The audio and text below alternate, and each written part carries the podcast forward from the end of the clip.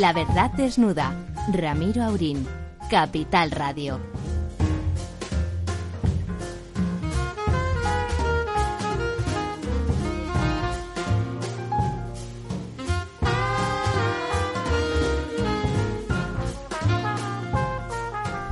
Ya estamos aquí, amigas y amigos, en esta noche del día cinco, del día cinco, que es importante porque es después del día cuatro de mayo de mil novecientos, mil novecientos, ya me gustaría a mí, dos mil veintiuno, dos mil veintiuno. Profesor Tamames. Buenas noches, don... ¿Cómo andamos? Pues bastante bien, y yo creo que nos hemos quitado una especie de pesadilla de encima, porque la posibilidad de que ganaran Los, los otros, eh, como diría la película de Amenábar, los, los otros. Los populistas y con sus infiltraciones diversas, era pesaroso aquello, pensar que podía. Me parece que, además, Tezanos ha introducido al final una nota terrible diciendo aquello Qué de espanto, que... espanto, los tabernarios, eh, ¿eh? De Tezanos. Es usted un tabernario, don Ramón. Tendría que haber dimitido hoy mismo, yo creo, ¿no? Pero en fin. Bueno, podía haber dimitido desde el primer C I S que hizo él personalmente y ya ve que no. no. Don Lorenzo. Muy buenas noches, don Ramiro. Como madrileño... Como madrileño y tabernario. Como madrileño y tabernario, otro alcohólico anónimo, porque no le sabía yo a usted esas aficiones. Bueno, aquí en Madrid bueno, tiene perdonen, mucho... Eh, con, prefiero pero, lo de tabernario... Pero tabernario implica llamen... no, no solamente alcohólico, implica bocadillo de calamares, implica otras muchas cositas cosas buenas, más, ¿no? Claro, pues lo, le iba a decir que eso, pues finalmente, bien unas entendido... Unas buenas bravas, unas croquetas... Bien entendido, mire, pero lo de la señora Calvo es mucho peor. Les ha comparado a todos ustedes... Los que hayan podido, ustedes y cualquier madrileño que haya podido votar, esos dos millones de madrileños que han votado a, a, a señora Ayuso o, o a la señora Monasterio, que no se han tomado yo creo que los tabernarios, yo creo mundo. que el error es que los tabernarios en Madrid, los madrileños somos tabernarios independientemente de a quién se vote. Efectivamente, ¿no? Entonces... pero bueno, no, la señora Calvo, mucho más allá que el señor Tezanos, ha comparado a los votantes de... A los que a los votantes de, de la señora Ayuso y de Vox los ha comparado con las consecuencias de los nazis llevando a los campos de concentración. Lo ha citado ella, a mí no se me hubiera ocurrido, eh, lo ha citado ella, eh, a, a alemanes. O sea, ha comparado al nazismo, no, ha, no se ha limitado a decir la palabra nazismo, que ya en sí mismo es tremendo y es una frivolidad extraordinaria con lo que eso supuso, sino que ha hablado de los campos de concentración. Hay una pérdida de sentido, ¿no le parece, don Ramón? ¿No le parece que bueno, estamos ya fuera? Bueno, yo creo que además de... es anticuado, porque lo del tabernarios... Viene de tabernas y la verdad es que en Madrid tabernas quedan muy pocas. Lo que hay son terrazas, podría haber dicho los terraceros. También empiezan por T, habrá sido un lapsus linguae. ¿No? Pero yo creo que está muy anticuado y lo que sí debería haber es un manifiesto de los demóscopos proponiendo que se que dimitiera del C I S. Porque el señor lo que, Tezano, Lo ¿verdad? que ha hecho es indigno. Plantear el C I S como una especie de plataforma para promover votos a favor de la, la de quien sea, mayoría, a favor de quien sea. mayoría izquierdosa, eso no tiene defensa posible. Utilizar una institución del Estado de manera tan poco imparcial es impresentable. Yo creo que hay que decirlo. Y lo digo además porque fue alumno mío en una academia que montamos en los tiempos más oscuros de, cuando era usted de pequeño. La situación anterior. Se llamaba Ceisa, la dirigía Pepín Vidal, y yo era uno de los profesores. Y precisamente un día en el en el en el Palace, en uno de los desayunos de trabajo, me dijo, sí, el profesor Tamames ha sido mi profesor en la Academia Ceisa, en tiempos que, que tiene un recuerdo histórico también la Academia esa. Bueno, pues eh, como profesor suyo le digo, Tezanos, dimite, el pueblo no te admite. Bueno, y hablando, y como pequeño homenaje, ya que me paso la vida ganándole apuestas a don Lorenzo, que él después se resiste a pagar con heroica determinación, en esta ocasión eh, le voy a hacer un pequeño homenaje porque él eh, llevaba días diciendo que la, la señora... Ayuso eh, le recordaba a Marianne con esa determinación y hablando de, de libertad, robándoles la palabra, robándoles no, la es palabra que en el, libro, a en el, los en el otros. Cuadro de Delacroix. Lo que, lo Efectivamente, que dirige, ¿no? Lo representas ahí la libertad con, con dirigiendo al pueblo, medio pecho ¿no? fuera y tal, no hemos tenido el gusto de ver el medio pecho de, de la señora Ayuso, pero, pero sí que nos recordaba esa determinación, sin ser no, ninguna figura intelectual, sí que ha transmitido la alegría, la determinación, con que se ha vivido la tragedia de la pandemia en Madrid y sin que eso haya traído eh, peores consecuencias que en otros lugares.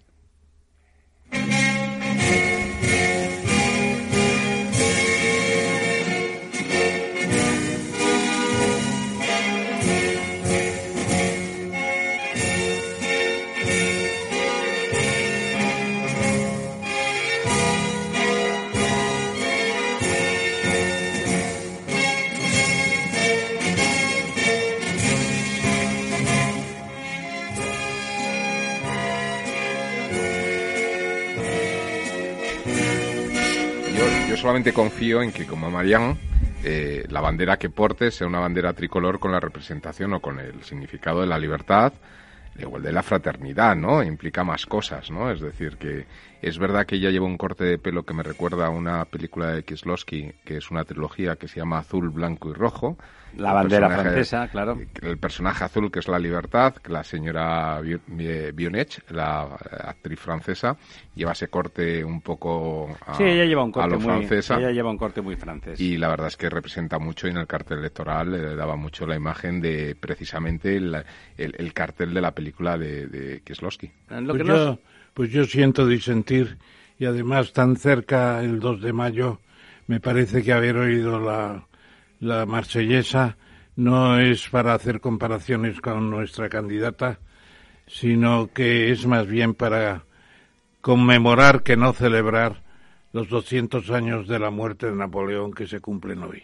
Si ya me lo ha dicho, me lo de H antes, don Ramón, que no estaba por la Marsellesa. No estaba por la Marsellesa. Pero, pero bueno, la Marsellesa sigue siendo, a pesar de todo, un gran himno, un himno hermoso, eh, y que además conmemora un tipo de libertad que se parece a la de Madrid, ¿eh? Porque esa esa revolución lo que lo que pretendía era que todo el mundo pudiera disfrutar de iguales derechos eh, enfrente de la detención de, de, de poderes y privilegios que significaba el viejo régimen. Viejo régimen que se parece extraordinariamente al que pretendía el ya dimitido señor Iglesias. Pero fíjese usted que el propio Mitterrand quería cambiar la letra de, de la Marsellesa porque consideraba que era belicoso y muy combativo y muy, y muy digamos, eh, recuerdo de guerras pasadas. A mí eso me parece que tenía un cierto sentido. Y lo que sí hay que decir es que la Marsellesa a mí no me entusiasma, a pesar de haber estudiado en el Liceo Francés de Madrid, no me entusiasma porque me recuerda que el, uno, el catorce de abril de mil novecientos treinta y uno el himno que se tocaba en Madrid era la Marsellesa, porque todo el mundo se había olvidado del himno de Riego. Y, y además la Marsellesa tiene letras, se puede cantar. Sí, un himno. Gente, mientras es, que el himno de Riego no tiene letra. Tiene una letra preciosa. Don Ramón se está tirando aquí el rollo, eh, de eh, como siempre, llevando la contraria con brillantez, pero lo que no saben ustedes es que lo que me estaba defendiendo es que le gustaba más la internacional, que puestos a ser belicosos, don Ramón... Hombre, claro, no, pero aquello es la gente que pide pan, porque dice, arriba parias de la tierra, a, en pie famélica legión. legión. Ahí ahora pensaría don el señor Pablo Iglesias, pero ¿cómo puede, ¿cómo está... puede alguien que defiende la Marsellesa al mismo tiempo defender a la señora Ayuso? No lo entiendo. ¿Qué está pasando? Tengo miedo. Bueno, no tiene miedo. ¿Vieron ustedes el, el espectáculo gestual de él cuando dimitía? Ninguna emoción. Estaba perfectamente estudiado. Sí. Era un texto que había escrito hacía muchos días. Yo creo que estaba esperando, evidentemente, por bien que le fuera muy, muy, muy, muy bien, no le iba a ir nunca. De hecho, le fue muy mal, porque sus antiguos, los antiguos condiscípulos eh, le pasaron la mano por la cara. De hecho, se la acabaron pasando incluso al P S O E. ¿Qué le parece a usted, qué le parece a usted el hecho de que Más Madrid consiguiera cinco mil votos más? Los mismos diputados finalmente, pero cinco mil votos más que el P S O E. Pues eh, es un caso... Es una reminiscencia, todo hay que decirlo, de la señora Carmena. La ca- señora Carmena, al frente del Ayuntamiento de Madrid, pues... Tuvo, no debió hacerlo mal cuando los madrileños tuvo, lo tuvo recuerdan, cierto ¿no? éxito eh, y dejó un partido medio montado que aprovechó el Rejón, y yo creo que esa es la, la situación real. Luego los méritos de Mónica, eh, pues son... No también, lo ha hecho mal. No lo ha hecho mal, pero es una cosa suavecita, dulce. Ha parecido sí, moderada. No tiene nada que ver ya con Podemos, con la agresividad y no han empleado ni una sola vez la palabra casta, porque la palabra casta está prohibida. Descastada, decirla. Está descastada, descastada ya la palabra casta. Yo bueno, pienso son... que todavía podemos esperar otros numeritos de, del Marqués de Galapagar. Vamos a tener en los próximos días un escenario bien montado sobre episodios personales del profeta desarmado, que podríamos decir, porque algunos lo han comparado con Trotsky. Yo no sé dónde está la por comparación favor, posible con Trotsky, favor. porque Trotsky hay que quitarse el sombrero. Era con un la tipo creación, muy serio, Trotsky. Con la creación del Ejército Rojo, claro. No, no, y que no. además fue el que hizo la Revolución Rusa, porque aprovechando que estaba escondido Lenin, ocupó el Palacio de Invierno. ¿A usted no le parece, a usted, don Lorenzo, no les parece que es improbable que en los primeros meses se nos quede en España? Yo tengo alguna apuesta hecha de que se va a Venezuela una temporada. Bueno, yo lo que sí que creo es que, eh, bueno, ya, ya lo estábamos viviendo en otras eh, elecciones, pero en la elección de Madrid eh, se ha producido, yo creo, que el acta de defunción de dos partidos políticos jóvenes que nacen como respuesta a una necesidad eh, que surge, digamos, de... De, de la crisis del de dos mil ocho, la, ¿no? Sí, no, pero surge en, en la calle, ¿no? Es decir, Ciudadanos surge ante un problema que es el avance del nacionalismo separatista. En Cataluña, y sí. Nace en Cataluña y un poco como un reflejo de la necesidad de gran parte de, la, de los ciudadanos de... De, de, de no, la mitad de, de los no ciudadanos. Oprimidos, ¿no? Y Podemos, pues, nace de alguna forma de un movimiento que, que surge en la Puerta del Sol, ¿no? Eh, que es el movimiento del quince eme... que además tiene réplicas a nivel internacional y que, bueno, pues van viendo un poco esa generación que parece que se les escapa o pierden el tren de la historia con la crisis del dos mil ocho y demás, ¿no? Y, y lo cierto es que Más Madrid, al menos en la Comunidad de Madrid, habrá que ver qué es la dificultad que va a tener Errejón, cómo consigue el éxito, porque ha tenido un gran éxito, ¿no?, al, al mejorar, y, digamos, a dar el sorpaso al P S O E. El éxito que ha tenido en la Comunidad de Madrid, cómo logra escalarlo a nivel nacional. Que Parece veo, difícil, ¿no? Lo veo muy complicado, lo veo muy complicado. Pero digamos que ese sería el reto. Pero ellos todavía mantienen el espíritu o la inquietud popular que nace en el quince eme. Lo que queda totalmente huérfano es, es, es lo que movió al nacimiento de Ciudadanos, que es lo que yo creo que... que... En ambos dos casos que usted ha citado, el personalismo de sus líderes es lo que acaba con ellos. Probablemente Claramente. empujan, ambos líderes empujan fuerte hacia arriba en, en el nacimiento de los partidos y después las miserias humanas hacen que, que lo derrumben, ¿no? Eh, sí, yo, yo creo que Rivera y el en ambos Iglesias. casos ha sido un poco un, una, no, no, una ambición desmedida y, y también... un cierto y un no entender, gesto, gesto de soberbia, ¿no? Y no entender eh, a, a la, al pueblo español, a la nación española, es no entenderlo. El señor, señor Rivera no entendió que el liberalismo en, en España tiene un lugar, pero no es un lugar mayoritario, es un lugar que de, puede ser importante y debe ser importante para conducir hacia la modernidad, pero no es mayoritario, y el señor Iglesias que directamente vive en la reacción en el, y, en, y vive hace formas, cien años. De ¿no? todas formas, por, por eh, lo digo por noticias que han aparecido respecto a Ciudadanos de que, de que bueno, pues eh, la señora Arrimadas pues pretende reestructurarlo, salvarlo, etcétera. Eh, bueno, en Madrid yo la, creo que... La moción ha, de Murcia, mm, eso ha sido ha la sido, de ha sido mortal, sí, ¿no? De todas formas, yo creo que en Madrid Ciudadanos ha tenido un candidato bueno, el señor Val. No, lo ha hecho bien. Creo que un señor eh, abs, absolutamente, eh, digamos, eh, eh, correcto, con crédito más que suficiente a nivel profesional y político, etcétera. Yo creo que es una persona... Don, que era, don Ramón pone caras, no lo ven ustedes, pero... Bueno, pero, pero yo creo que ha sido injusto el resultado. Y yo creo que ha sido injusto el resultado porque se ha producido otro fenómeno que casi es una operación eh, a estudiar en, en escuelas de negocios o en estudios de marketing, que es el fenómeno de la señora Ayuso, ¿no? La, la, la, los Ayuser, que ya llaman a los seguidores. Bueno, es que ha sido contra montado, los demás, Se han ¿no? montado tiendas de, de productos al modelo americano, ¿no? Ya te venden camisetas, tazas, etcétera, con la foto de la señora Ayuso. Eh, es decir, realmente se ha producido un fenómeno que ha trascendido lo que es la política, o al menos la política tal como la hemos vivido en, en Europa, ¿no? Eh, a mí esto me recuerda casi, fíjate, más que, que a la política, que también en Estados Unidos, a los predicadores eh, norteamericanos, ¿no? Que, que, que crean realmente como auténticos bueno, movimientos sectas, sí, sí. sociales. Eh, que tienen su, su merchandising. Porque eh, yo creo que ha sido una mujer que ha sabido llegar a la parte emocional del pueblo, ¿no? Y yo creo que, que ella... Bueno, en realidad es el único sitio al que ha llegado. Bueno, eso es una gestión más que correcta. Sí, y además que se ha visto muy bien, ¿no?, acompañada de otro personaje que yo creo que es muy importante, que la acompaña en todo momento en la campaña, pero que también ha, ha generado un, una afinidad fuerte hacia, hacia las siglas. Eh, aunque todavía no ha despertado una tienda con, con, sus, con sus camisetas y tal, que es el señor Almeida, el alcalde de Madrid, ¿no? Eh, que es una persona que... es un que, tipo encantador. Que además, y yo creo que da muy bien en las distancias cortas, las entrevistas es muy bueno, y luego pensemos que en el Ayuntamiento de Madrid ha barrido en todos los barrios, es decir, eh, estaría en estos momentos de repetirse las, las elecciones, esto siempre se dice, pero es, es un ciencia ficción, ¿no? Eh, sacaría mayoría absoluta, es decir, que, que estamos hablando de, de todos dos, los distritos de Madrid, todos, todos. todos Perdón, es, solamente estamos hablando de dos personajes. En tres municipios pequeños, pequeños, no ha ganado el P P. Uno en la Sierra y el otro en el Valle del Tajo, sí. Pequeñísimos. Pequeños. Pero yo no estoy de acuerdo con que Edmundo, porque la propaganda la ha hecho con el Edmundo Dantes Edmundo. o Edmundo Edmundo, Val. Edmundo, ¿no? Edmundo, Edmundo Val. Dantes, Dantes. Bueno, pues Edmundo. El de, digamos... Ciudadanos. Candidato de Ciudadanos. De sí. Ciudadanos. Yo creo que era un personaje extraño ahí. No se había ocupado nunca de Madrid y aparece de pronto lanzado en paracaídas.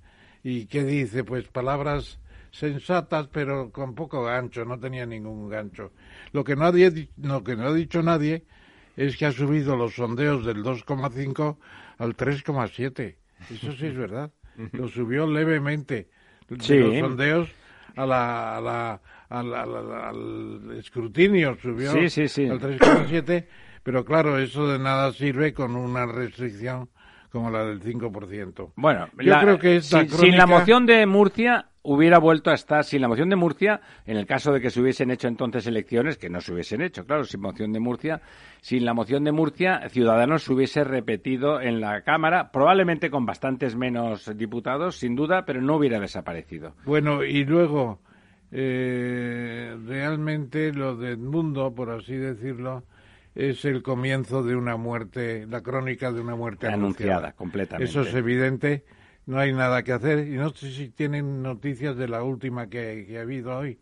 Al principio del telediario lo han dicho esta noche, que se convocan primarias del Partido Socialista en Andalucía. Claro, en previsión de, en previsión de, de las elecciones. De unas elecciones, porque claro, si Cataluña eh, están como están, eh, a pesar del impulso de Salvador Illa, y en el caso de Andalucía pierden el granero, el granero de Madrid se pierde también. ¿De dónde va a sacar los votos el, el, el Partido Socialista? Bueno, el, el, digamos que la señora Susana Díaz está completamente en desgracia, está en desgracia desde el punto de vista de la Moncloa y, por lo tanto, en vista de que no sería extraño que convocaran elecciones en Andalucía para aprovechar la ola de la señora Ayuso, eh, pues eh, bueno, han hecho, han convocado corriendo, urgente, no, ya ha dicho Bonilla que no va a haber elecciones. elecciones en Andalucía. A mí no me parece mala idea que no las haya, primero porque no hacen falta, segundo porque a diferencia de Madrid, donde la mayoría de los votantes de Ciudadanos provenían del, del P P, la mayoría... En Andalucía no, en Andalucía provenían, la mayoría de los votantes de Ciudadanos provenían del votantes P S O E. Votantes y líderes. ¿Eh? Y, y líderes.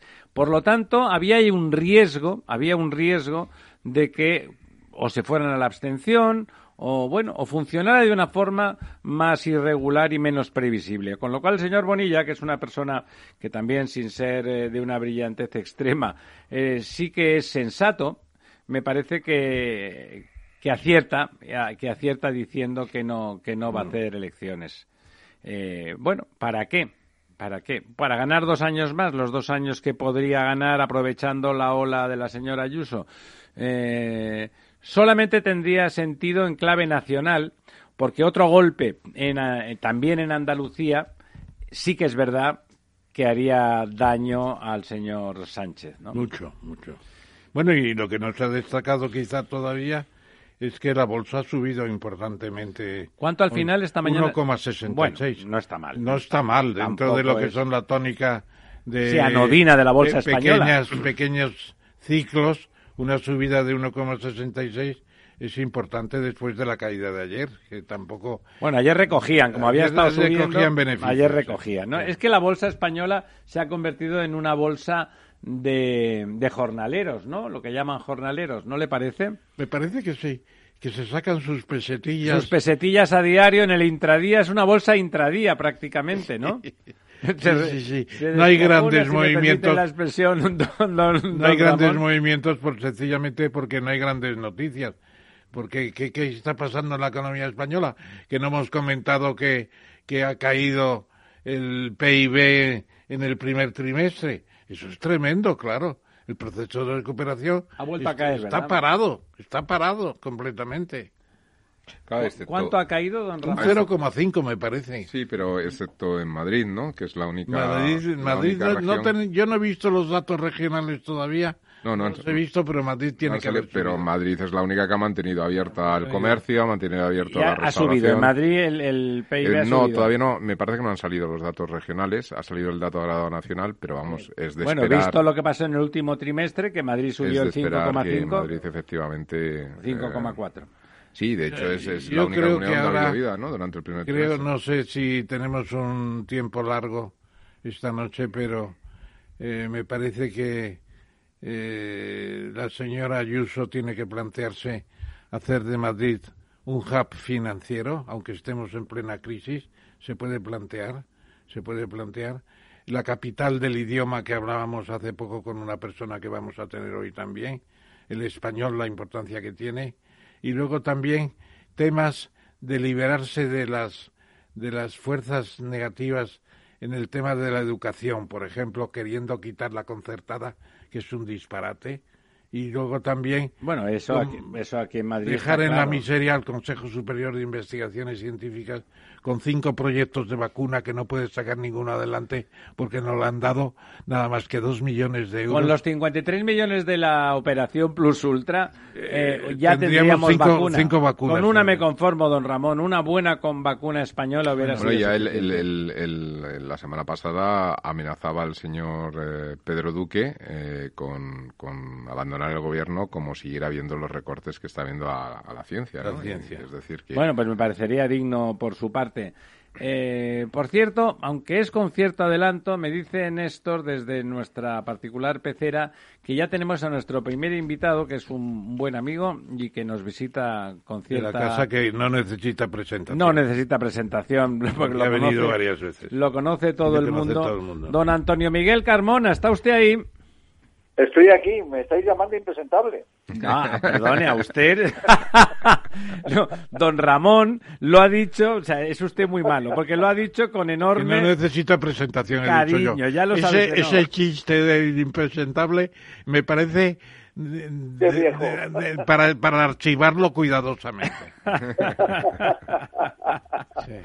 Bueno, don Antonio Miguel, que es un cachondo, si me lo permite usted, pues eh, claro. lo hace, vamos, lo hace porque además está bien, porque don Ramón se pasa, al, se pasa las noches en La Verdad Desnuda viendo a ver cómo nos mete el ojo con mucho cariño a don Lorenzo o a mí el dedo, y en este caso que de que don Antonio Miguel le haya le haya devuelto la pelota de parte nuestra, pues aunque solo sea por la amistad larga que le une a don Lorenzo, pues eh, pues, pues está muy bien.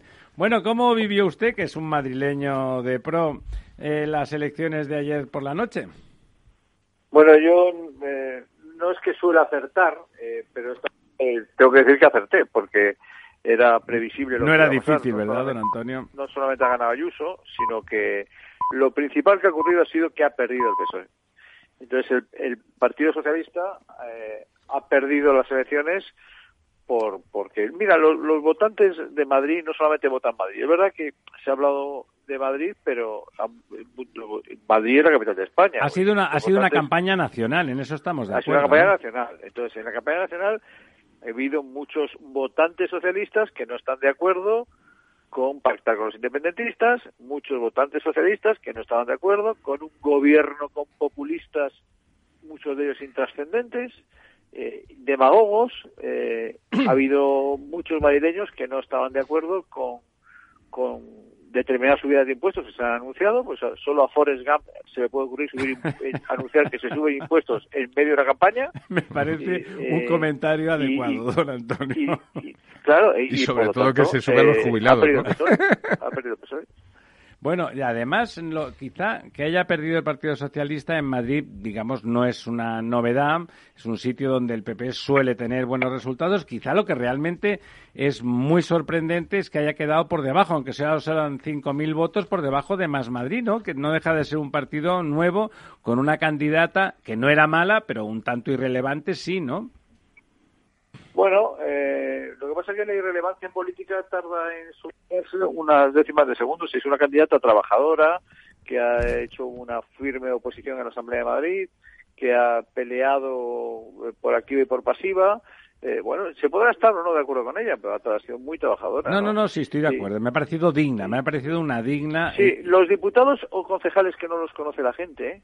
Se deberían dedicar a corte y confección, a estudiar ciencias del mar. Quiero decir, eh, hay muchos pillabocadillos en política y muchos que están ocupando un asiento pero para calentarlo, no por otro motivo. Entonces, un concejal del Ayuntamiento de Madrid que no le conocen en su distrito, pues que se dedique a otra cosa, que se dedique a su profesión, si es que tiene, claro. Entonces, eh, hombre, yo, eh, yo, yo he hecho un análisis... Eh, hoy me han entrevistado muchos medios de comunicación y, y he dicho lo que he dicho, que es Eh, que ha perdido el P S O E, y ha perdido el P S O E porque no ha hecho una oposición contundente eh, en los últimos años en la Comunidad de Madrid, porque eh, no ha habido campaña. Bueno, ha habido una campaña muy, muy, muy, muy rara y muy heterodoxa en cualquier caso, ¿no? Bueno, una, campa- una campaña horrible, ¿no? Es decir, horrible, sí. Eh, yo he discutido con Monedero este, esta tarde en televisión, porque estos siguen insultando. Totalmente. Eh, ha sido una, a mí la gente me para por la calle por aquello de salir en, en televisión y ser conocido y dedicarme a la política desde hace muchos años, y me, me habla de la sanidad pública, me habla de que no tienen trabajo, me habla de que su nieto no eh, tiene pruebas en la educación pública, de que su hijo, eh, y, me, y me dan hasta currículum. Eso es lo, lo que... Eh, de problemas reales, ¿no, don Antonio? Problemas sí, reales, ¿no? Los, de la gente. Los ¿no? hosteleros que, por qué, eh, que, que, que no pueden abrir. Los eh, autónomos que por qué pagan la cuota. Es decir, problemas reales. Esto de que uno recibe balas, que está fatal, obviamente, sí, claro, el otro claro. un, la otra un cuchillo, eh, uno se levanta, el otro le insulta, la otra le insulta al otro, es decir, bueno, ha sido tremendo. Es decir, esto parecía... Eh, el camarote de los hermanos Marx, ¿no? Si esto no parecía en las elecciones en una ciudad que ha sido capital de un imperio, donde podemos hacer del español...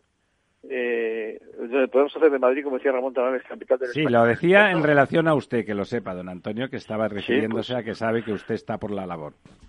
Claro, claro, por, por supuesto, pero eh, es decir, y, y eso es consecuencia, en primer lugar, en primera derivada sobre todo, eh, del bajo nivel político de los representantes políticos. Si contra el Chelsea, que está jugando ahora el Real Madrid, sacamos a los juveniles, perdemos el partido. ¿Y cómo vamos? uno cero gana el Chelsea, eh, empataron a uno en el Real Madrid. O sea que de momento no pinta bien. Y ahora va ganando el Chelsea uno cero. Eh, Antonio Miguel, Antonio Miguel, tú, tú has comentado que, que ha perdido el P S O E en, en Madrid estas, estas elecciones. ¿Y ahora qué? Estamos el día después, parece que hay revuelta dentro de, del P S M, ¿no? Eh, ¿Qué es lo que le espera al partido después? ¿Va a haber enfrentamiento con la dirección nacional? ¿Tiene fuerzas, hay resortes, hay liderazgo eh, dentro del P S M como para renovarse, como para crear otro discurso, otro mensaje? ¿Cómo lo ves? Bueno, eh, yo lo que ha habido es una ejecutiva que se ha aplazado en, la, en el P S O E de Madrid. Eh, bueno, al final es un poco el silencio de los corderos, ¿no? Sí, eh, para que os hagáis una idea, desde mil ochocientos setenta y nueve quien hace las listas de concejales y de diputados del P S O E son los militantes. Por primera vez en nuestra historia, quien ha hecho las listas ha sido Moncloa. Ni, ni Ferraz, ¿eh? Moncloa. No sé quién. Ahí tengo la mitad, son amigos míos. Entonces ya me lo contarán. Pero las listas las han hecho Moncloa. No han participado los militantes. Entonces, eh, dices... ¿Puede haber eh, protestas en el P S O E de Madrid? Bueno, pues yo creo que en estos momentos es el silencio de los corderos, con lo cual... Don Antonio, igual eso de que haga el presidente o su entorno las listas ha salido en alguna serie de televisión de Netflix. sí, sí, puede ser, puede ser. Pero bueno, que las listas del P S O E las haga alguien que antes era asesor del Partido Popular es, me va a permitir la expresión un poco juvenil, de coña, ¿no? Es decir, eh, con lo cual, y no sé si saben a quién me estoy refiriendo, pero... Ese es el gran perdedor de las elecciones, ¿no? Sí, bueno, el gran perdedor de las elecciones ha sido el P S O E federal, es decir, eh, con todos sus uh, componentes, ¿no? Y yo lo lamento, ¿eh? Yo he hablado con ellos. Hombre, esta tarde, me imagino que lo lamenta y, usted. Y, y esta mañana, eh, yo lamento que nos hayamos equivocado, pero vamos, las elecciones han sido clave nacional. Si el P S O E volviera a ser el P S O E, un partido de centro-izquierda, que no pactara con los independentistas, que no contara con los populistas, que eh, hablara exclusivamente de las soluciones a los problemas de la gente, ni Ayuso ni San Ayuso. Como dicen, el P S O E tendría más proyección política. No digo que ganara, pero desde luego tendríamos una posibilidad. Ahora, si, la, si no nos dejan contar nuestras soluciones, si a veces no tenemos soluciones, y además se nacionaliza, como siempre ocurre en Madrid, eh, las elecciones, y el gobierno de la nación comete algún error que ha cometido, y yo lo digo claramente porque... Eh, porque así ha sido, y me lo han reconocido parte de ellos. Oye, ha habido una noticia donde salen ministros eh, que han dicho que hay que abrir una reflexión profunda sobre la crisis del P S O E. Lo primero que hay que hacer es, y, cuando estás en un hoyo, cuando estás en un hoyo, lo importante para salir del hoyo es dejar de cavar. Y, bueno, y, y vamos a ver, querido Antonio Miguel, yo te preguntaría, ¿qué importancia das al factor de, digamos, eh, asistencia a las urnas?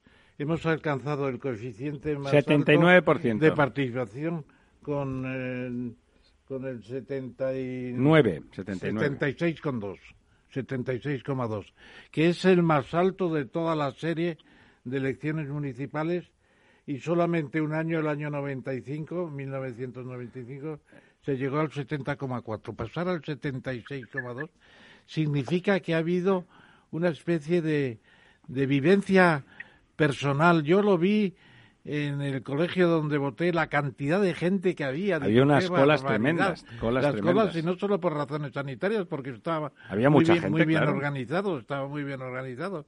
Bueno, pues un setenta y seis coma dos. La gente se ha interesado otra vez por la política, por el cansancio que ha producido este gobierno Frankenstein. Y el Yo populismo, sobre tiene, todo, ¿no? El populismo, lo los, los separatistas, los antisistemas, las eh, galanaduras, galanaduras del propio vicepresidente segundo del gobierno, que decía unas cosas chocantes cada vez que hablaba, etcétera. Y luego ya esto te lo asocio, te lo asocio a otro tema, que es el de los impuestos. Se ha hablado mucho de subida o bajada de los impuestos. Yo creo que eso ha pesado poco. Lo que ha pesado es la idea de libertad, de libertad contra los que quieren suprimir el concierto en la educación, los que quieren tener una mano en todos los libros de textos, los que agonizan al, al Consejo Superior de Investigaciones Científicas en el tema de las vacunas. Me parece que hay un cansancio de todo esto. Y si ahora convocara elecciones el señor Sánchez... Que no lo hará. Se caería del, del, del se caería del machito. Bueno, ¿qué le preguntas a don Antonio? Porque la pregunta que le hago, ¿qué importancia das a tan importante participación popular? En todas partes, porque ves la, en la sierra, en el valle... No, no, ha sido, ha sido homogénea. Todo es, es un mapa azul, menos dos puntos. Bueno, eh, hablaba yo con un amigo, muy conocido por cierto, que es eh, músico, Ramón, Ramoncín, eh, me, me contaba... Amigo mío también. De, sí, me contaba, eh, de, bueno, es que los barrios obreros ya no son no son como antes, es decir, ahora eh, la cosa es más sofisticada. Sí, esto de que eh, habiendo mucho más participación y va a ganar la izquierda, está por ver. Es decir, se ha movilizado enormemente la derecha, enormemente.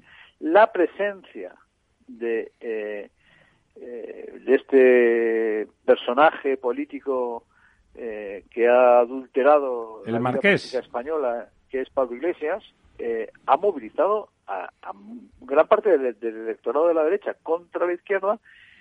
Y además ha hecho que muchos socialistas, no es mi caso sin duda alguna, pero según los institutos demoscópicos, noventa mil socialistas votaran a Ayuso. Por eso es importante, y esto creo, quiero resaltarlo, que los, así se lo he dicho a senadores y diputados del Partido Popular con los que he hablado durante el día de hoy y anoche, que no piensen que Ayuso tiene los votos que ha recibido. Es decir, eh, ha habido muchos socialistas que han votado a Ayuso, no porque crean en Ayuso, noventa mil, ¿eh? noventa mil según las encuestas, sino porque estaban en contra de Pablo Iglesias y con un go- y en cuanto ha aportado tanto un gobierno del P S O E en coalición con Pablo Iglesias, porque estaban en, en contra, estando críticos con lo que ocurrió con la sanidad pública, estaban en contra de que eh, Pablo Iglesias participara en un gobierno, nos subieran los, volviéramos a recuperar en Madrid la ley franquista de arrendamientos urbanos con limitación de precios, eh, tuviéramos problemas con las inversiones, subieran los impuestos, etcétera, etcétera. Porque fíjate, la libertad para esta ciudad como Madrid se la debemos a muchos. Entonces, a ti, Galván, y a ti, cuando fuiste eh, primer teniente de alcalde del Ayuntamiento de Madrid, que eso sí que fue un eh, discurso de la libertad, que tú hacías y el que hacía Tierno Galván. Eh, o, o decir, dice Ayuso, en Madrid recibimos a todos, hombre, esto no se lo ha inventado el P S O E, el P P. Es decir, en Madrid se... Eso se lo inventan los madrileños, madrileño. Antonio, os lo habéis inventado los madrileños, lo digo yo que soy exacto, de adopción. Exacto, exacto, hemos inventado los madrileños. En Madrid es madrileño, ayer lo contaba muy bien Ayuso, cuando decía, esto yo lo llevo diciendo muchos años, es decir, eh, hay madrileños de Bogotá, madrileños de Chamberí, madrileños de, de Marrakech, eh, pero somos todos madrileños, y esa, y esa es nuestra ciudad, por supuesto. Entonces, los elementos que ha habido en la campaña han impedido que eh, que podamos aportar los, los, las soluciones que los madrileños demandan, por cierto, que siguen demandando, claro.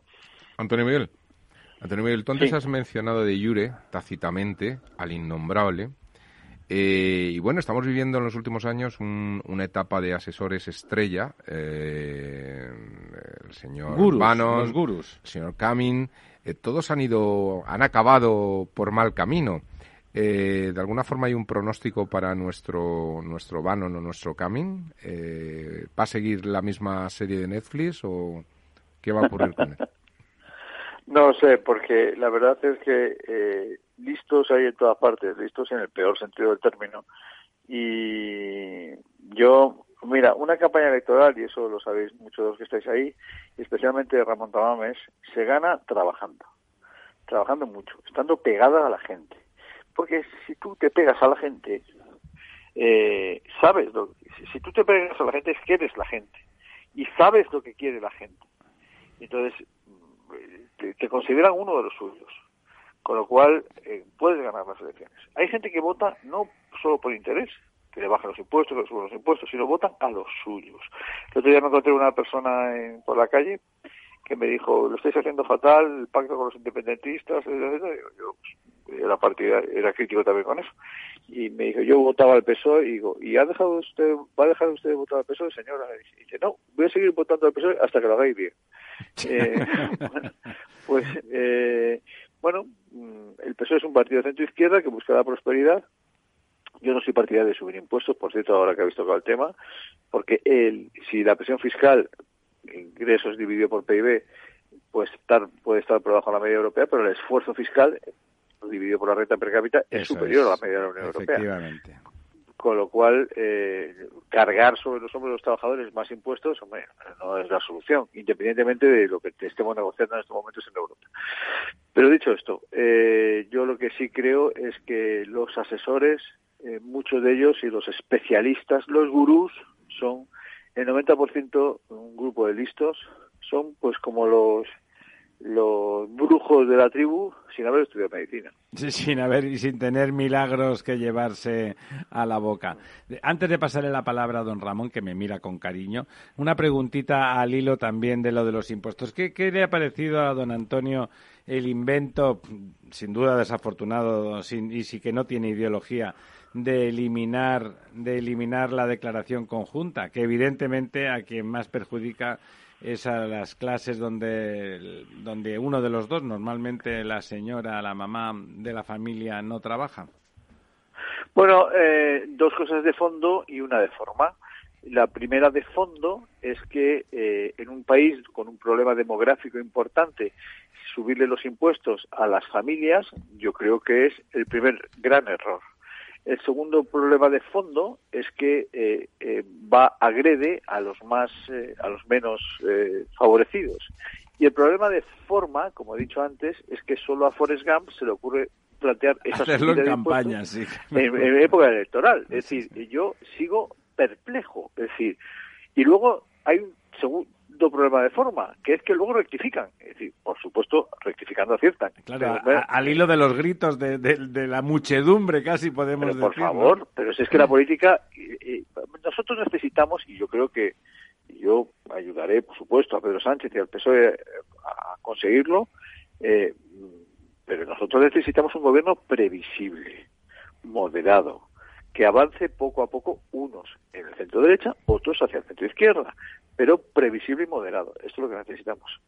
Don Ramón. ¿Y cómo ves tú, eh, Antonio Miguel, cómo ves tú el tema de la lucha titánica, sorda pero titánica en el fondo, porque seguro que ha sido muy considerable, de los grandes asesores? ¿Cómo sale Iván Redondo, Iván Redondo de esta de esta suerte, de esta lucha? ¿Y cómo sale Miguel Ángel Rodríguez Mar? Es decir, son asesores conspicuos, importantes, pero se pero han equivocado. Además, ¿eh? El presidente del gobierno, viendo los sondeos, no los de Tezanos, naturalmente, los verdaderos sondeos, se retiró de escena. En cambio, yo creo que en el caso de Casado ha habido una, una proximidad muy importante, y a pesar de que tuvo no, sus no ha intervenido, dudas, Ramón, tuvo sus dudas, Casado, pero ¿no? tuvo sus dudas al principio y luego apoyó decididamente porque es su candidata, porque la sacó directamente. Sí, pero no ha intervenido prácticamente en campaña. No, no, no, yo creo que sí ha intervenido. Ha intervenido planteando temas de impuestos, planteando temas de las bueno, cortes. En un tono los... menor, la verdad bueno, es que no ha parecido. Pero ¿cómo, cómo ves ahora a los asesores? ¿Cómo les va a lucir el pelo, que se dice vulgarmente?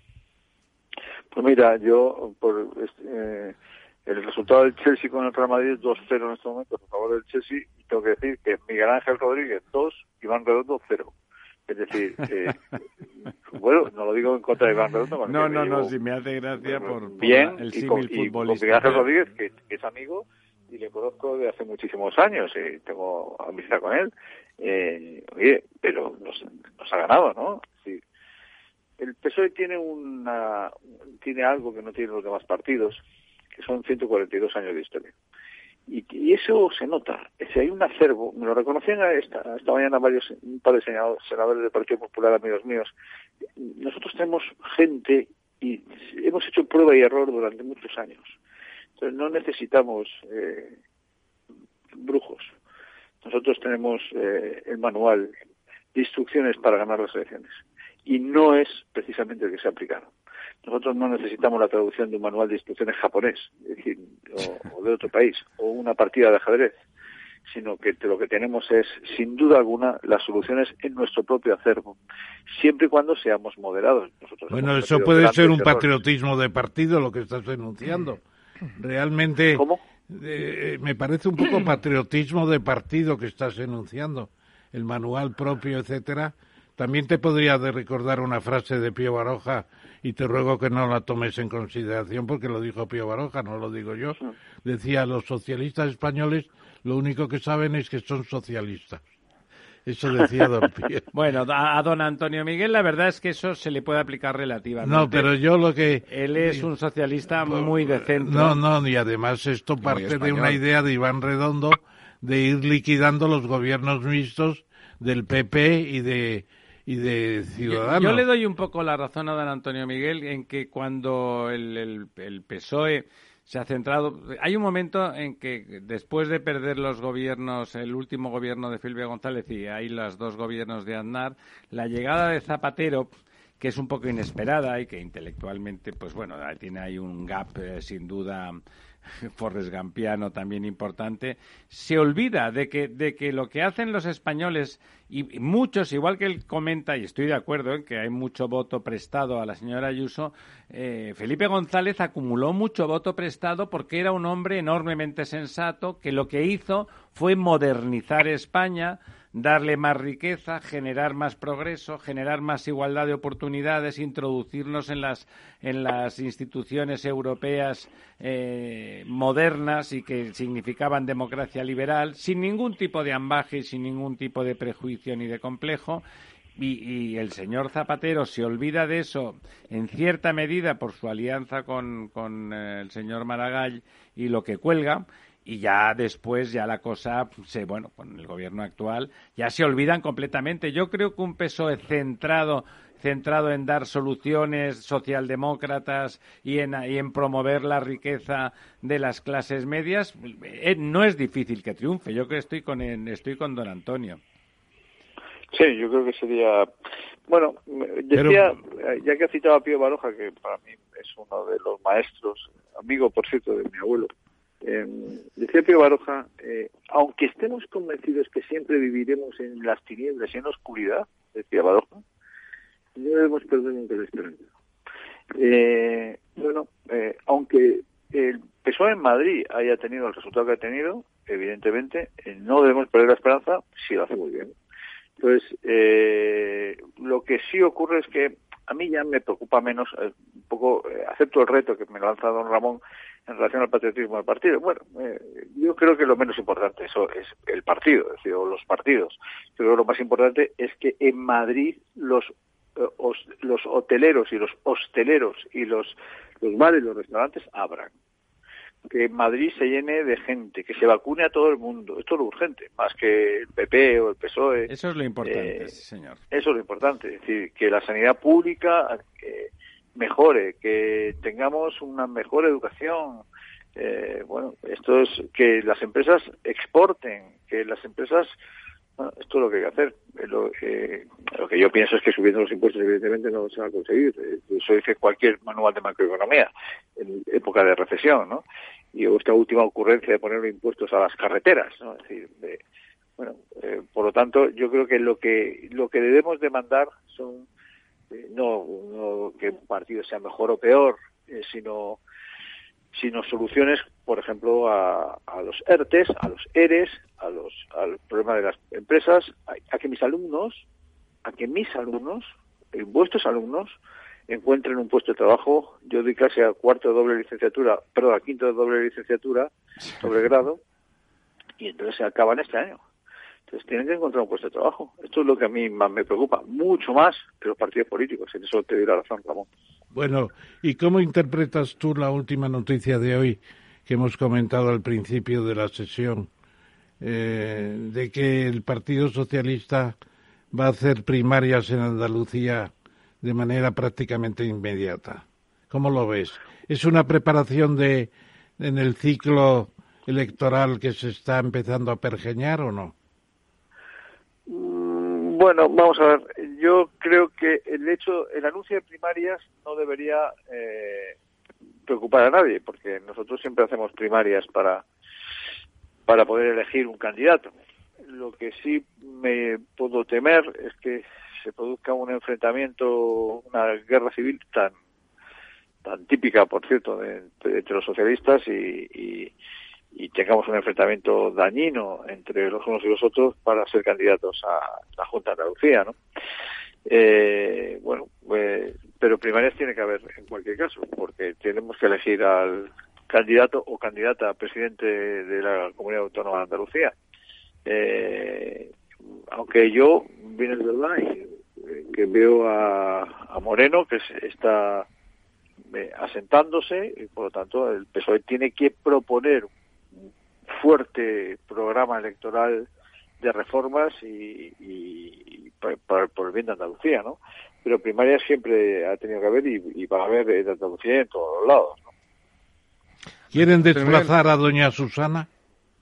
Bueno, eso parece, ¿no? Ha habido declaraciones, eh, yo no disimulo, ¿no? Está defenestrada don Ramón y don Antonio. Eso parece, no, eso parece, sí. Hay declaraciones inopinadas de algunos, eh, bueno, pues...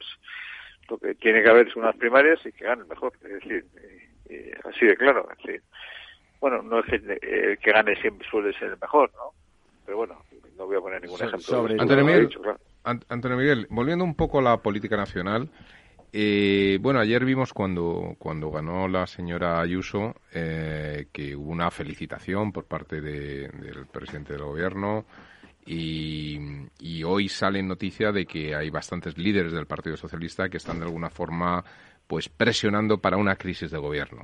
Es decir, eh, ya fuera de la política el señor Iglesias, pues parece que se está reclamando que el gobierno sufra una profunda reestructuración y de alguna forma aparezca una nueva etapa de, de un P S O E más en solitario, quizá, ¿no? Teniendo unos presupuestos aprobados del año pasado, quizá con la posibilidad de prórroga y con dos años vista. ¿Tú cómo ves esta posibilidad? Vamos, yo animo eh, a los eh, a los eh, compañeros que están en Moncloa a eh, volver al centro izquierda, a tender puentes con todos los grupos políticos excepto con independentistas y populistas, que es exactamente a quienes se han tendido puentes en los últimos en el último año y medio, eh, y desde luego a recuperar, si hay que gobernar en solitario, gobernamos en solitario. Y si no nos dejan gobernar en solitario, convocamos elecciones. Es decir, yo creo que hay que tener valor en política. Lo que no vale es que valga todo. Es decir, pactar con Bildu, que son nazis, nazis, ¿vale? Pactar con los independentistas, que quieren destruir mi país, destruir mi país. O pactar con los populistas que forman parte del gobierno, la mayoría. Es decir, ¿cómo se puede subsistir un gobierno de personas serias, de un partido serio, como es el P S O E desde hace muchísimos años, con un ministro de consumo que dice que eh, el turismo, que critica el turismo, el sector turístico, con una ministra de Igualdad que dice que hay que decir hijes, hijes?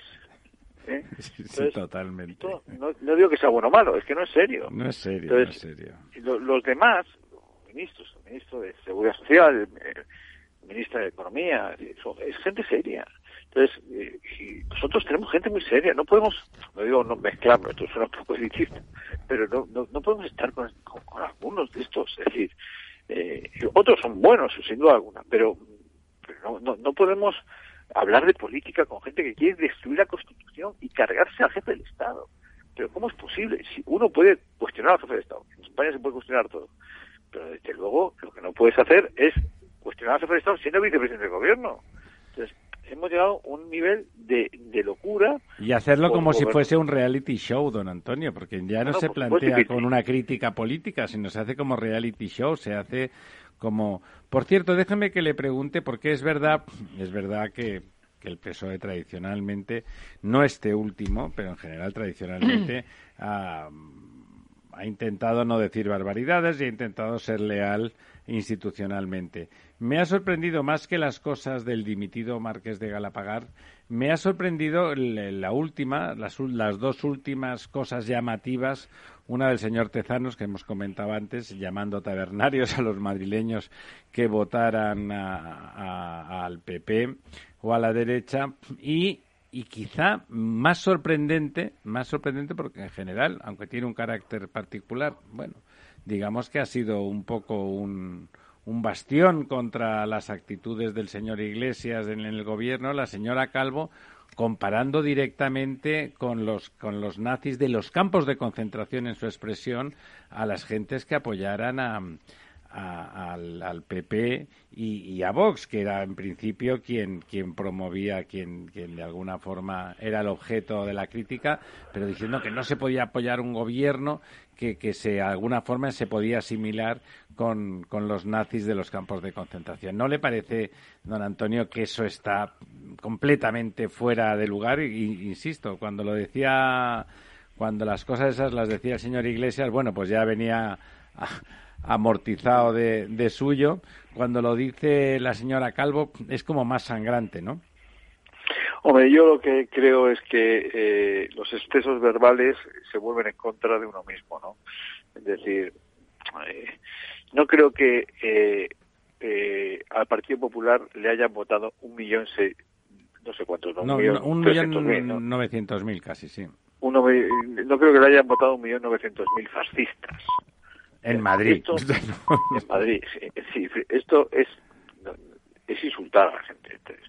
Entonces, yo yo creo que eh, yo creo que hay que sosegarse. Lo primero que hay que hacer es felicitar a Ayuso y al Partido, que es lo que hice yo anoche. Eh, Hoy no he criticado a Ayuso eh, porque me parece de mal estilo. Sí, han ganado, felicidades. Claro. tienen toda mi ayuda y mi colaboración para que ustedes lo hagan bien. Le doy cien días. Pues estaremos cien días esperando otros cien días. Pues eh, dirán, ¿qué, qué cándido es usted? Bueno, pues, es que es una cuestión de fórmula. Es cortesía, son formas, es cortesía que, parlamentaria. Hoy hay, ¿no? de, hoy hay que felicitarles, ¿no? Es decir, y después hacer una oposición leal. Y después intentar proponer a los madrileños ganar las elecciones de todos los años. Esto es lo que hay que hacer. Vamos, esto es lo que me enseñaron a mí que hay que hacer. Yo, yo creo que es una regla de urbanidad democrática. Por lo cual, meternos ahora en lo de tabernarios que se ha metido José Félix Tezanos.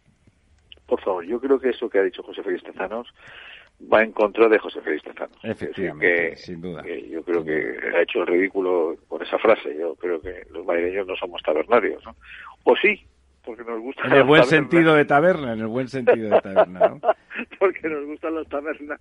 Don Antonio, y, una última, una última que, que viene al hilo. Bueno, usted ha subrayado elegantemente, pero, pero nosotros podemos permitirnos el lujo de subir un poco el tono. Que la dimisión del señor Iglesias, bueno, va a ser buena, porque yo creo que va a rebajar el tono de, de los socios del Partido Socialista. Porque ya directamente, incluso simplemente el, el que su marcha rebajará el tono de, del propio Podemos y, por lo tanto, le permitirá al Partido Socialista probablemente recentrarse. Usted, que es un fino observador, eh, ¿no le pareció que seguro que estaba viendo la televisión en, cuando dimitió el señor Iglesias? ¿No le pareció completamente ensayada e impostada esa dimisión? Bueno, incluida la frase final. Eh, vamos a ver, aquí hay dos cosas en Pablo Iglesias. Eh, en esto, en este último estertor político de Pablo Iglesias, ¿no? Es decir, es, en primer lugar, sentirse perseguido. ¿Pero perseguido por quién? Oiga, yo, yo, yo, yo llevo de escolta durante muchos años de mi vida. ¿eh? ¿Cómo perseguido? Es decir, perseguidos nos persiguen todos, debatimos, perseguido. Y hacerse la víctima. Y lo segundo es, oiga, usted ha quedado la quinta fuerza política de la Asamblea de Madrid. La quinta. Ni la cuarta ni la tercera. La quinta. Entonces, eh, un mínimo de decoro. Me voy porque me persiguen. ¿Cómo? Ha fracasado usted, ha fracasado, ¿no? Ha, ha perdido, ha fracasado. Se va. Mis honores. No, yo no le criticaré. Por supuesto, eso estoy muy muy en contra de él, cuando dijo que España no era una democracia, cuando dijo que tengo familiares exiliados en París, tengo más familia en París que en Madrid, exiliados, ¿eh? Cuando dijo que Puigdemont era como mis familiares exiliados en París. Muy muy en desacuerdo con él. Pero yo, ni siquiera ahora es momento de, ni de meterme con él, ni de estar en desacuerdo con él, que todo el mundo sabe que estoy profundamente en desacuerdo con él. Pero desde luego, oiga, ¿usted perseguido de qué? Y en segundo lugar, por supuesto, critico las amenazas que he recibido, sin duda alguna, como las hemos recibido muchos. Y en segundo lugar, usted es la quinta fuerza política en la Asamblea de Madrid. Un poco de pudor, ¿eh? Un poco de pudor. Y, y claro, ¿qué ha conseguido? Que hoy, que había que haber, haber hablado de Ayuso o de P S O E o de Más Madrid... Se habla de él, ¿verdad? Se, se habla de él. él. Pues que se dedica a la televisión. Efectivamente. Una, como hay confianza, una, una, una apuesta. Vamos, ya la pago yo, la gane usted o la pierda, porque nada, más, nada más que por su participación se lo merece. Eh, se, ¿qué cree usted? Yo, yo apuesto a que el señor Iglesias por lo menos pasará unos meses en Venezuela. ¿Cree usted que se va o que se va a quedar unos días? En política nadie se va, te echan. Eso me gusta. Yo, me decía una buena amiga, una periodista bien conocedora de, del entorno político, decía, no, no se puede quedar ahora mismo, nos vamos todos a meter tanto con él con motivo, no, no por motivos ideológicos, sino con motivos de fondo, que lo único que puede hacer es irse una temporada, estarse seis meses como mínimo en, en, en el refugio, ¿no? Y, y algunos desde Venezuela nos dicen que lo tiene organizado. Bueno, no sé. Bueno, vamos a ver. Eh, eh, ¿Queda en pie esa apuesta? Queda en pie la eh, apuesta. La tiene usted ganada, porque de contarle me, que se venga parece... usted después de la pandemia, le invitamos a cenar previamente al programa. A mí me parece sí, que la idea de irse a Venezuela es precisamente aquello de bajar a los infiernos, ¿no? Después de ser condenado, baja a los infiernos, porque Venezuela en estos momentos... Depende del dinero que tenga. ¿Qué va a hacer? Don Ramón. ¿Qué va a hacer? Irá por lo menos en, en el... Irá en, en, el en el avión de... En el avión de Plus Ultra, ¿no? Y en, y en Caracas hay unas mansiones estupendas, ¿eh? No, no, no ya lo sé. No. Y, y, y tiendas de lujo donde se pagan dólares, efectivamente. Efectivamente. Bueno, pero yo creo que irse a Venezuela mejor se va al Irán, a Irán, donde podría tener... Hombre, podría que, que le digas, yo prefiero irme a Venezuela que a Irán. Podría hacer estudios, estudios coránicos, por ejemplo, sería interesante. Bueno, don Antonio Miguel, muchísimas gracias, como siempre, como siempre ha sido interesante, ilustrativo y, y esperanzador respecto de que, sin duda, uno de los dos partidos más importantes para la gobernanza de este país, pues eh, salga adelante en el futuro. Antes de despedirle, don Ramón me dice que me pide no, la palabra no es, y no tengo más que No darse. Es una pregunta, porque la contestación sería muy intempestiva, etcétera. Pero yo le pregunto eh, retóricamente. Etéreamente, etéreamente, retóricamente, y no le pido contestación a Antonio Miguel. ¿Sientes la nostalgia de la política activa, de la lucha cotidiana en los medios? Ya estás, pero más allá, en las instituciones, en las elecciones, etcétera.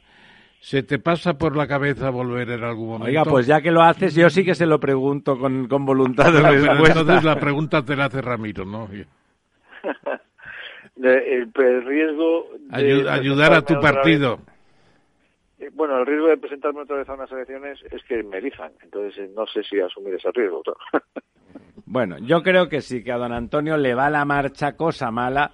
Le va a marcha cosa mala, y si el partido se pone de cara y se socialdemocratiza, digamos, que es un poco el perfil de don Antonio, seguro que volverá a las andadas, y además nos permitirá pasarlo bien, porque sus comentarios, como mínimo, se expresan en un correctísimo castellano y con una forma sintáctica de verbo, sujeto, verbo y predicado que se agradece extraordinariamente.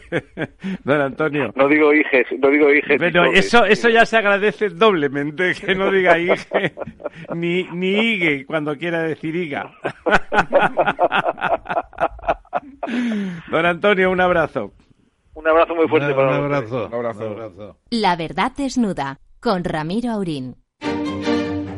Los viernes en Capital Radio, la salud protagonista.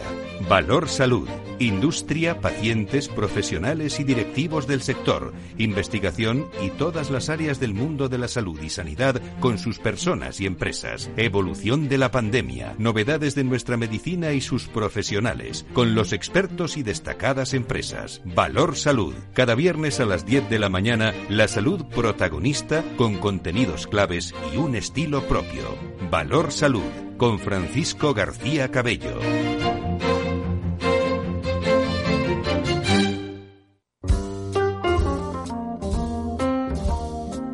La verdad desnuda, Capital Radio. Aquí estamos de vuelta en esta noche poselecciones, tan que no es de resaca, que es de, en general, de júbilo en las terrazas de Madrid. Y sin duda, jubilosa está nuestra siguiente invitada, doña Alicia Sánchez eh, Camacho, que es de mi pueblo y que, como yo, está, está exiliada en Madrid. Doña Alicia, ¿cómo andamos? Pues muy bien, muy buenas noches. Andamos como, como usted y yo, y como muchos, ¿no?, que hemos tenido que, que venir a esta maravillosa tierra de acogida que es Madrid, pues viviendo y disfrutando de una gran libertad que desgraciadamente en otros lugares de este maravilloso país no tenemos. Bueno, lo primero que hay que decirle es enhorabuena, porque es usted electa, ¿no?, desde ayer.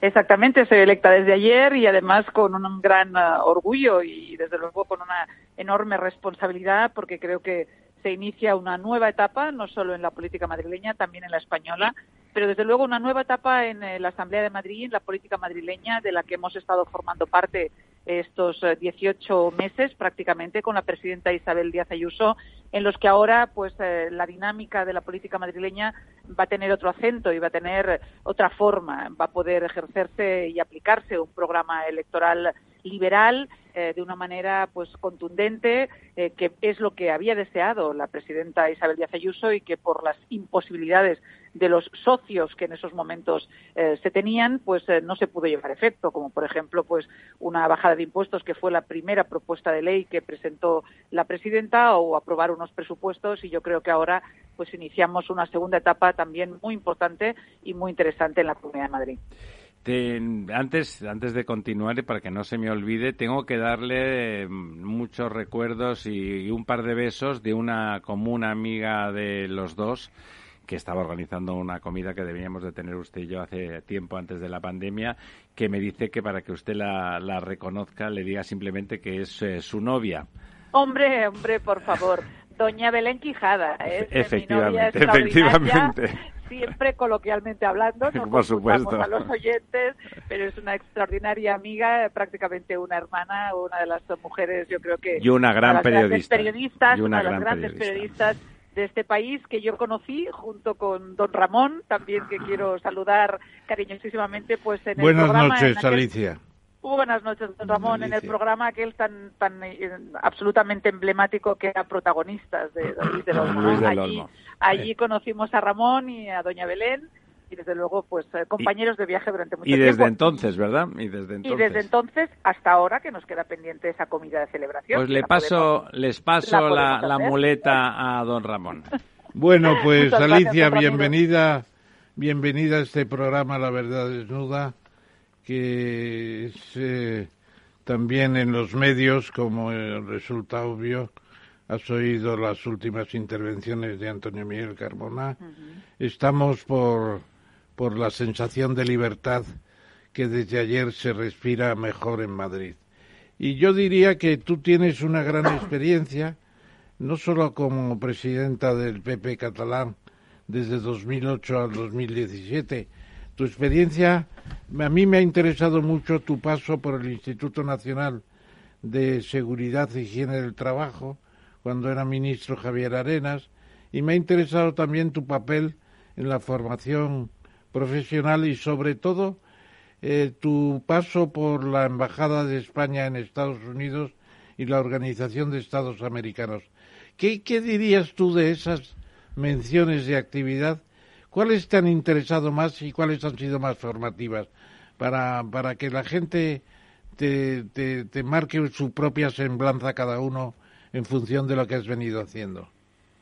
Pues te agradezco mucho, don Ramón, esa, esta pregunta, porque algunos solo recuerdan el perfil eh, político, claro, el perfil activamente, claro, pero no la formación y la cualificación profesional que algunos tenemos y la vida, eh, tanto en el ámbito privado eh, como en el ámbito de la función pública, que hemos desarrollado con enormes responsabilidades previas al, al inicio de la introducción de la política, que yo siempre dije que en mi caso fue por casualidad, ¿no?, que descubrí la pasión y la convicción política, pero que jamás había pensado dedicarme a ella. Pues para mí, que soy experta laboralista y además profesora ahora también actualmente en la universidad de Derecho Laboral, de Derecho eh, Prevención de Riesgos Laborales, pues para mí las experiencias de la Dirección General de Formación Profesional, Ocupacional y Continua y la Dirección General de Prevención de Riesgos Laborales fueron extraordinariamente relevantes e importantes en mi vida. Desde luego, la prevención de riesgos laborales, yo asumí una responsabilidad de un instituto gestor que en ese momento, eh, Ramón, estaba implementando todas las directivas comunitarias en cada uno de los sectores productivos en los que incorporamos y ejecutamos la aplicación de la Ley treinta y uno barra noventa y cinco de la Ley de Prevención de Riesgos Laborales. Es decir, que la seguridad y salud en eh, gran parte de nuestras empresas, en todas las empresas de este país, pues de alguna manera la responsable de esa traslación y de esa transposición eh, de las leyes, de las leyes comunitarias, la realizó una servidora, y creo que eso es una, es una responsabilidad que, que la verdad es que me marcó mucho. Y después eh, la experiencia en Estados Unidos eso de consejera es. laboral y de sí. representante del Gobierno de España, del Ministerio de Trabajo, en la Organización de Estados Americanos, en la O E A, pues fue también trascendental. Es fundamentalmente porque eh, teníamos que realizar pues toda la previsión y control de todas las eh, de todas las entradas de españoles que quisieran venir a desarrollar su trabajo a Norteamérica, a Estados Unidos, y eso fue una ingente responsabilidad. Y luego, pues porque pude confrontar no solo un modelo social absolutamente liberal, eh, algunos estarían hablando del el liberalismo próximo a, a, a aquellos a los que quisieron implantar en Chile en algunos momentos, y lo sabe bien el profesor de, de Economía, don Ramón, sino también a, al modelo eh, de seguridad social, que yo soy experta en ese, en sus carencias, también en sus virtudes, pero sus enormes carencias que tiene el modelo norteamericano o el modelo canadiense.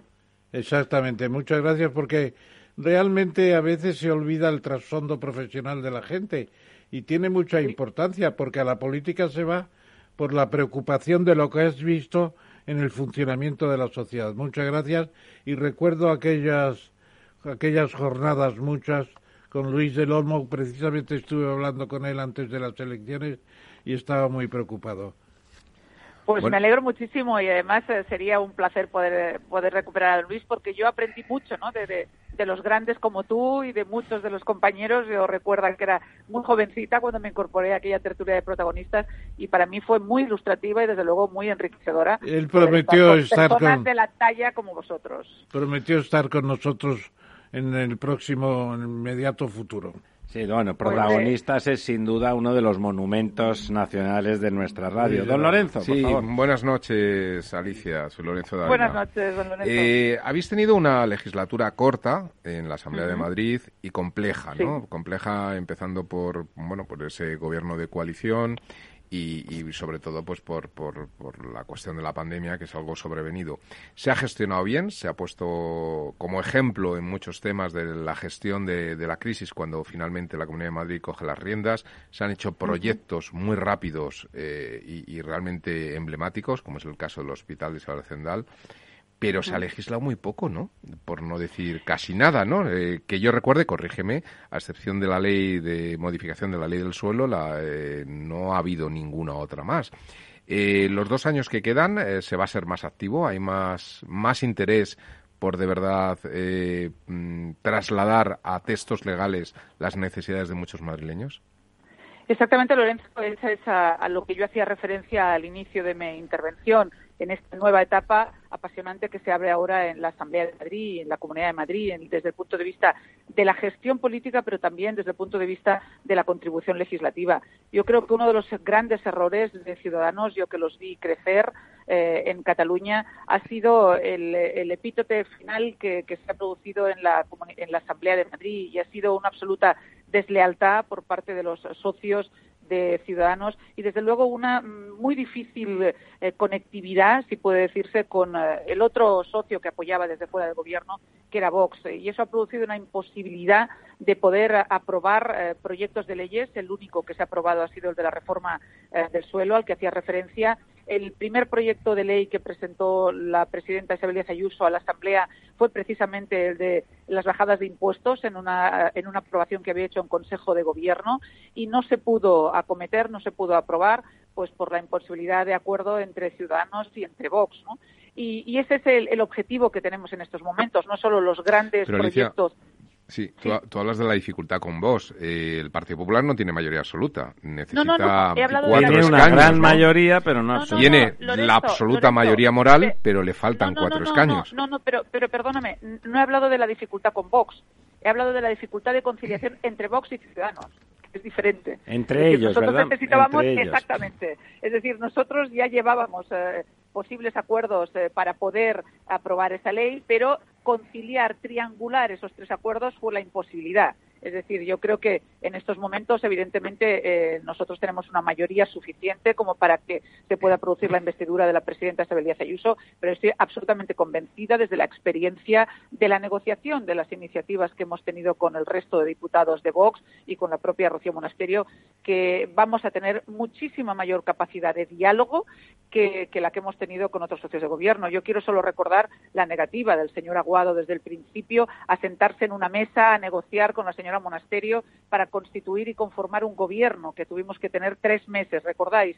Entonces, uh-huh. esa situación era la que era de extraordinaria dificultad. Y... Yo creo que eh, el partido de Vox es muy consciente que tienen un compromiso con los madrileños, que tienen un compromiso con España, y, Alicia... y que desde luego se equivocarían si no apoyaran las propuestas de reforma legal, eh, que evidentemente tendremos que hablarlas y negociarlas con el gobierno de Isabel Díaz Ayuso. Y Alicia, ¿tú crees que vos, eh, la señora Monasterio, eh, puede solicitar eh, entrar en el gobierno. Hombre, solamente por cuatro contra sesenta y cinco bueno, parecería excesivo. Eh, a ¿no? nivel nacional hemos visto cosas parecidas o peores. ¿Qué opinas, Alicia? Pues la verdad es que, como bien decís, estamos en un momento de política líquida, en la que las cosas no son de un año para otro lo mismo, en la que hemos visto uh, coaliciones tan absolutamente aberrantes como la del señor Sánchez con, con los socios populistas y con los independentistas y con los herederos de ETA, con lo cual eh, todo es posible, ¿no? No estoy ni, ni mucho menos comparando nada, sino que estoy haciendo referencia a que, desgraciadamente, en política eh, no siempre lo racional es lo posible. Yo creo, en este caso, fíjense que, que Vox no va a exigir Eh, ningún tipo de, de, de propuestas. Lo ha dicho muy bien el señor Abascal, ha dicho que están a, a escuchar eh, aquello que, que ofrezca la presidenta Isabel Díaz Ayuso. Ellos yo creo que van a intentar eh, marcar su propio perfil durante estos dos años, porque recordemos que en dos años volvemos a elecciones en la Comunidad de Madrid y, por tanto, yo creo que, que no van a producirse esas exigencias. Lo que sí creo que va a producirse es, desde luego, un diálogo claro, un diálogo leal, un diálogo franco por parte de la presidenta y del Partido Popular con el grupo parlamentario de Vox, que creo que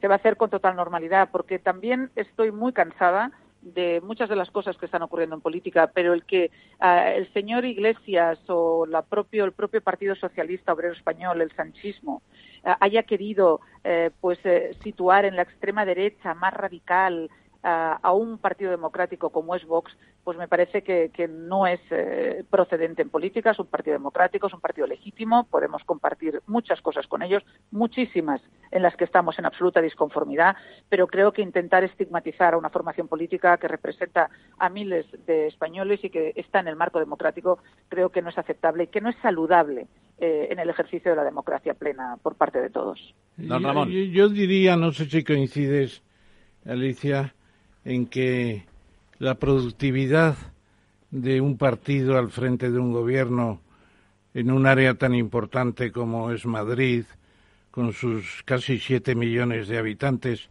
y ya con el P I B mayor de España por delante de, uh-huh. de Cataluña, Cataluña. de sí, Cataluña y de Andalucía, es tan importante que haga más leyes. Leyes tenemos todas las que queramos desde las siete partidas y el fuero juzgo. Lo que, lo que necesitamos es buen gobierno, aprovechando las leyes que hay.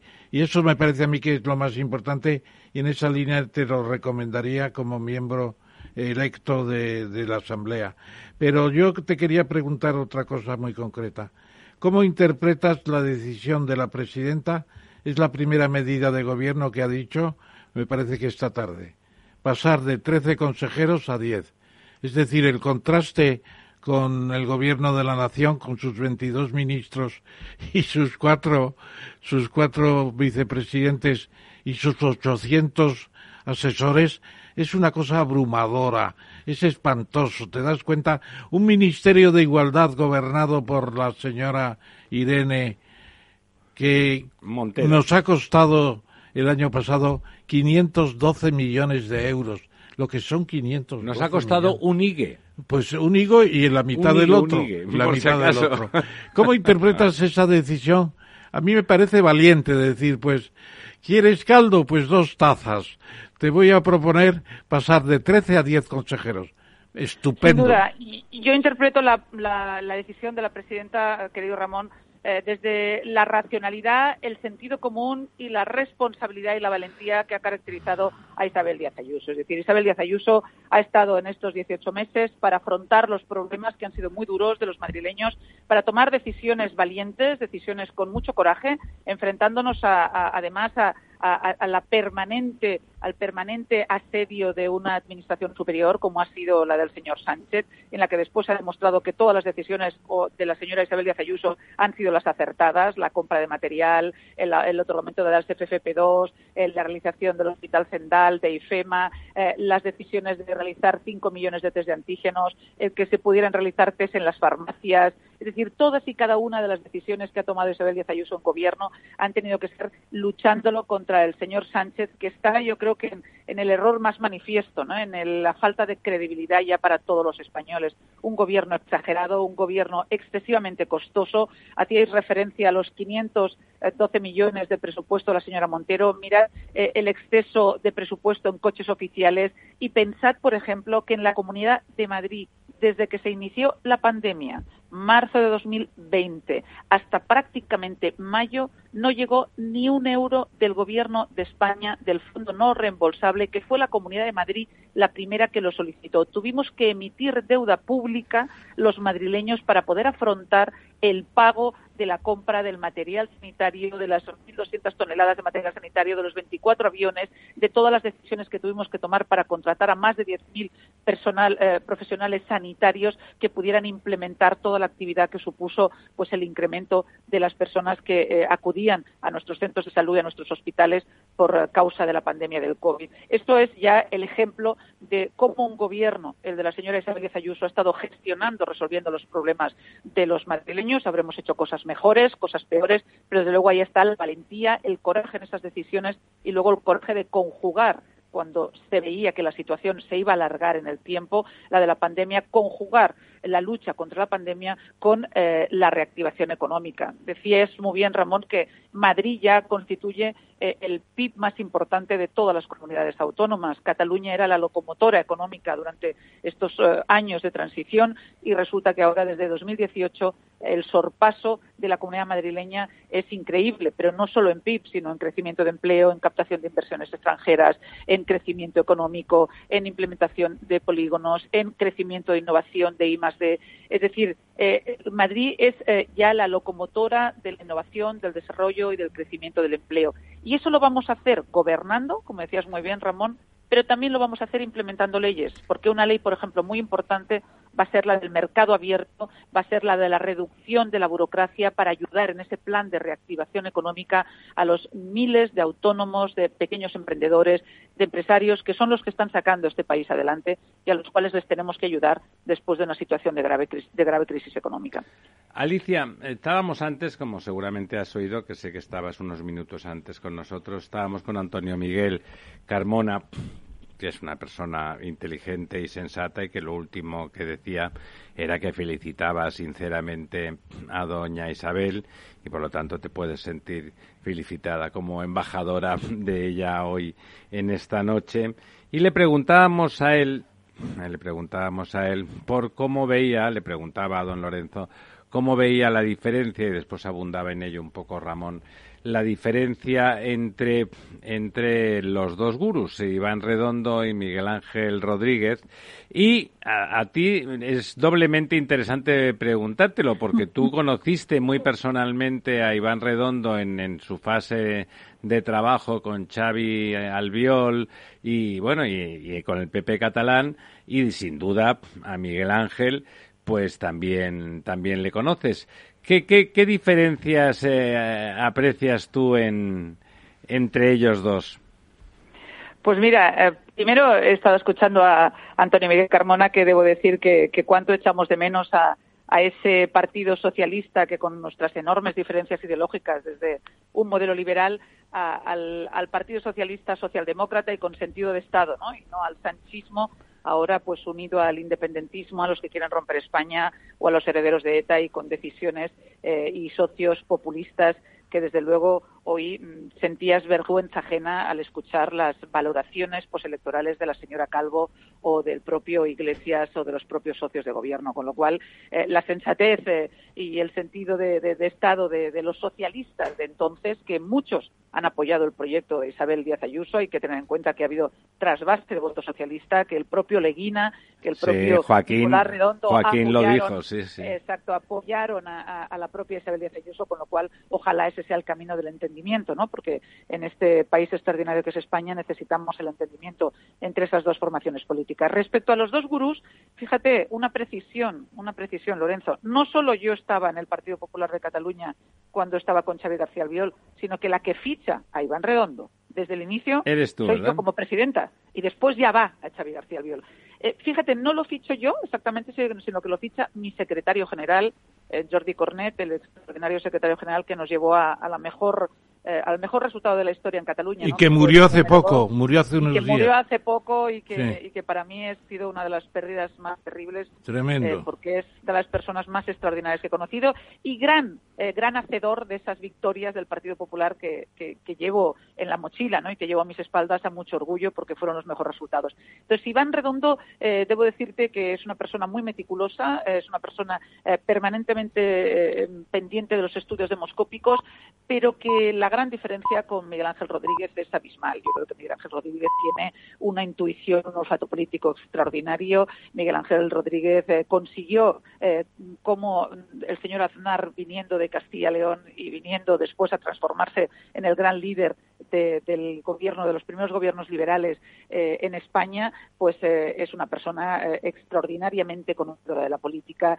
eh, sabe muy bien captar la empatía de lo que los ciudadanos han querido y se ha demostrado en esta campaña electoral. En esta campaña electoral la presidenta ha hecho una campaña extraordinaria, no entrando en aquellos debates estériles que no nos interesaban, no entrando en la segunda parte de la campaña de absoluta victimización, de frentismo, de guerra civilismo, que ya es además recurrente en el odio de, de formaciones como Unidas Podemos y que están, yo creo que fuera de lugar de, de la política cotidiana y normal de pleno siglo veintiuno, que lo que queremos es mirar hacia el futuro, y yo creo que eso ha diseñado mucho la campaña de Isabel Díaz Ayuso frente a la campaña del señor Redondo, que ha sido absolutamente errática, eh, que ha sido de imposición al señor Gabilondo, y desde el centrismo moderado para captar los votantes de Ciudadanos, al final de la campaña del señor Gabilondo, siendo muleta del populismo eh, y de la lucha antifascista del señor Iglesias, pues ha sido claramente decepcionante. Yo creo que la gran diferencia es eh, el animal político que es eh, Miguel Ángel Rodríguez y la capacidad eh, para poder prever lo que querían los madrileños y, desde luego, saber hacer y contabilizar una campaña como la que ha hecho junto con Alfonso Serrano y con Carlos Izquierdo y, y con el partido en la dirección nacional. No, quizá una de las diferencias, más allá de la condición de cada uno profesional o intelectual o de, o de feeling antropológico, es que podemos decir que Miguel Ángel Rodríguez está más cerca de, del partido, es menos un un, un profesional. Un outsider, ¿no? Exacto, no, eh, no exacto. Es tanto un paracaidista, ¿no? El, el, el perfil del señor Redondo, lo que es más, porque él ha podido trabajar conmigo, con Xavi García Albiol, después con el señor Monago y ahora pues con el presidente del gobierno. Es decir, al margen de las ideologías, podríamos decir, entre comillas, que podría ser como un outsider de la política y que sería como un, eh, como un experto en estas cuestiones, pero sin compromiso ideológico, ¿no? Que es la gran diferencia, porque el señor Miguel Ángel Rodríguez, evidentemente, pues tiene un compromiso y una convicción ideológica eh, clara y evidente. Eh, pero yo creo que además de eso está la, la, la gran profesionalidad del señor Miguel Ángel Rodríguez, en el que siempre está en la parte trasera, no ha querido protagonismos de ningún tipo, él no tenía necesidad de volver a contribuir en la sí, vida me política. Consta, me consta. De hecho, de hecho ayudó a la presidenta Isabel Díaz Ayuso en las primeras primeras elecciones, pero no quiso después incorporarse a su gabinete hasta que la, la presidenta insistió, y yo creo que con gran suerte lo tenemos uh, formando parte del equipo y siendo su jefe de gabinete, con lo cual eh, la voluntad del señor Miguel Ángel Rodríguez era contribuir, yo creo que a un Madrid mejor, a un Madrid más plural, a un Madrid más libre y, desde luego, pues a ayudar a conformar un liderazgo político de la altura política y yo creo que del estudio politológico que debe realizarse de la señora Isabel Díaz Ayuso, que en solo menos de dos años se ha transformado en una en, una, en un fenómeno político, yo creo que sin precedentes en la política. Sí, le decía, ahora, ahora le pongo con Lorenzo otra vez, y Lorenzo le llamaba nuestra Marianne, la Marianne de Madrid, la Marianne de Madrid para... parafraseando a la Marianne francesa de la Revolución. Sí, a la Marianne francesa. Lorenzo. Pues fíjese, yo, yo cuando, antes previo, permítame a Lorenzo, sí. Cuando al principio la presidenta se la cuestionaba, desde el principio que era absolutamente desconocida, yo que la empecé a escuchar en la Asamblea, y también ya tengo unas tablas y una percepción, aquello que se dice un olfato político. Eh, yo Sabe más que... el diablo por viejo que por diablo, ¿verdad, Alicia? Exactamente, exactamente. Y yo me quedé asombrada de dos cosas con la presidenta Isabel Díaz Ayuso. En primer lugar, que tenía una convicción ideológica, una formación ideológica muy profunda. Yo, aquellos que la cuestionan y que la insultan desde el punto de vista intelectual, eh, no saben eh, y no conocen a Isabel Díaz Ayuso. Tiene una convicción liberal eh, e ideológica muy clara, muy firme, y, en segundo lugar, una valentía para enfrentarse a, a, a otros oponentes políticos muy importantes y, además, con un coraje muy importante. Todo esto previo a la pandemia, ¿eh? Que luego lo ha demostrado en la valentía y en, la, en el coraje de las decisiones que ha tomado. Y no me equivoqué. La verdad es que les decía a todos, os va a asombrar, Isabel Díaz Ayuso os va a asombrar desde la Comunidad de Madrid, y ha conseguido que la Comunidad de Madrid pues ahora sea el centro de la política nacional. Alicia, eh, nos has comentado antes que vamos a pasar de trece consejerías, bueno, lo ha anunciado la, la señora uh-huh. Isabel Díaz Ayuso, de trece consejerías a diez consejerías. Estos son tres menos, pero también es verdad que las trece consejerías anteriores, si no recuerdo mal, eran siete que estaban eh, dirigidas por miembros del Partido Popular y seis que estaban dirigidas por miembros de Ciudadanos. Esto significa que crecen tres consejerías para miembros uh-huh. del Partido Popular. ¿Vamos a ver a Alicia Sánchez Camacho en algún puesto ejecutivo? Pues yo os puedo decir, no, no, no tengo la menor idea. Yo creo que la presidenta lo que sí quiere es hacer su equipo en libertad, que tiene a los mejores, que ha contado conmigo en la mesa de gobierno de la Asamblea, que de la que yo he estado muy orgullosa, y desde luego que yo voy a estar ya en política madrileña activa para siempre, ¿no? Porque yo, como digo, gracias a, a la libertad que se puede vivir en Cataluña, los que hemos tenido que venir de otras partes de España a vivir aquí y fuera de nuestras tierras, pues eh, sentimos un profundo agradecimiento. Estaré a disposición de la presidenta, sin duda ninguna, pero no os quepa la menor duda que va a hacer el mejor gobierno y las mejores políticas en estos dos años. Pues yo creo que, Alicia, en ese sentido, que podríamos hacer una recomendación a doña Isabel, que yo creo que no la va a necesitar porque ya lo tendrá en la no cabeza. No la necesita, es decir, amor. Enrique Ruiz eh, Escudero tiene que seguir siendo consejero de Sanidad, porque lo ha hecho muy bien. Estuvo con nosotros en la sí, verdad nos pareció, desnuda, nos pareció una persona de pasada, gran nivel. Y es una persona ponderada, capaz y que se ha estudiado las cosas. O sea que votamos por él para, para consejero, consejero de, Sanidad. de Sanidad. Y te preguntaría una cosa por último, si me permite el director del programa. Que, me sí, lo que se lo permite, claro. Entonces, ¿qué va a pasar después de aquella sesión del Congreso de los Diputados del Basta Ya, de la relación entre el P P y Vox, de Pablo Casado? Tendrá que haber una recomposición, porque el asalto al poder del Gobierno de la Nación no lo puede hacer solo el P P, lo tiene que hacer con Vox. Y eso se está planteando ya. Yo creo que personas como tú pueden introducir, pueden introducir sensaciones de que pesa más lo que une que no que lo que separa. Y lo que une es la libertad. Y además Vox nunca se ha manifestado como un partido anticonstitucional. Ha respetado la Constitución, etcétera, etcétera. A diferencia del vicepresidente segundo del Congreso, ex, que decía ex. que era un candado, el candado de mil novecientos setenta y ocho, claro. Que... que ¿Qué, ¿Qué piensas tú? Que, ¿Cómo va a evolucionar ese problema? La relación nacional de Vox, Vox eh, y P P. Y, y P P. Sí, eh, permíteme una previa antes, eh, querido Ramón, y es en relación al consejero de Sanidad. Yo no sé lo que va a hacer la presidenta, pero estoy profundamente convencida que don Enrique Ruiz Escudero va a seguir liderando eh, las políticas eh, sanitarias al frente de la Comunidad de Madrid. Quiero recordaros que hace dos años eh, don Enrique Ruiz Escudero no iba ni en las listas del P P y la presidenta Isabel Díaz Ayuso, que entonces era prácticamente desconocida para la mayoría de la opinión pública, confió en él y, y ha sido otro de sus éxitos, ¿no? El decidir confiar en Enrique Ruiz Escudero y además en complementar todos los altos cargos de la Consejería de Sanidad con expertos médicos. Ella sí tenía expertos médicos en todos y cada uno de los cargos y no los que le daban lecciones como el filósofo Illa y esos comités de expertos inexistentes. O sea que estoy absolutamente convencida que va a seguir. Con respecto a la relación nacional, mira, el presidente Pablo Casado, eh, que es una persona muy inteligente, con una gran convicción política e ideológica, hoy lo estaba diciendo, ¿no? Desde la moción de censura a la emoción hoy de los madrileños y de toda España. Él ha estado impulsando la unión del centro-derecha. Eh, se ha demostrado con estas elecciones que el Partido Popular inicia una nueva etapa en toda España, que ha consolidado el centro-derecha, que hemos, a, a, hemos a, a hecho llegar hacia nuestras siglas a los antiguos exvotantes de Ciudadanos, a votantes de Vox, a votantes de centro-derecha, que han aglutinado ya su voto en el gran partido referente del centro-derecha, que vuelve a ser el Partido Popular.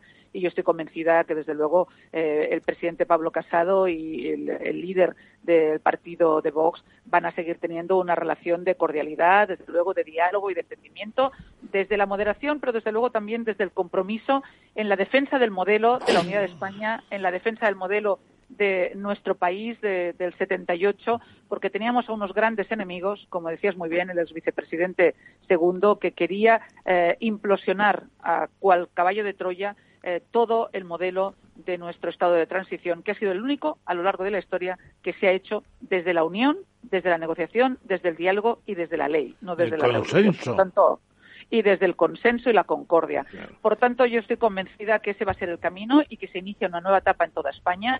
Algunos están queriendo decir que esto solo ocurre en Madrid, eh, se equivocan.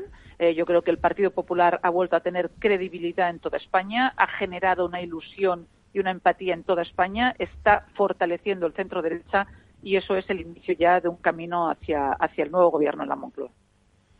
No, Lorenzo, sí, es verdad lo que comentas y comparto lo que dices de que se ha generado una empatía generalizada, pero si sigues prensa, eh, por ejemplo, eh, catalana, y me refiero porque, porque es tu tierra, ¿no? Eh, uh-huh. Pues, sin embargo, da la sensación de que allí sigue habiendo muchas reticencias hacia el Partido Popular.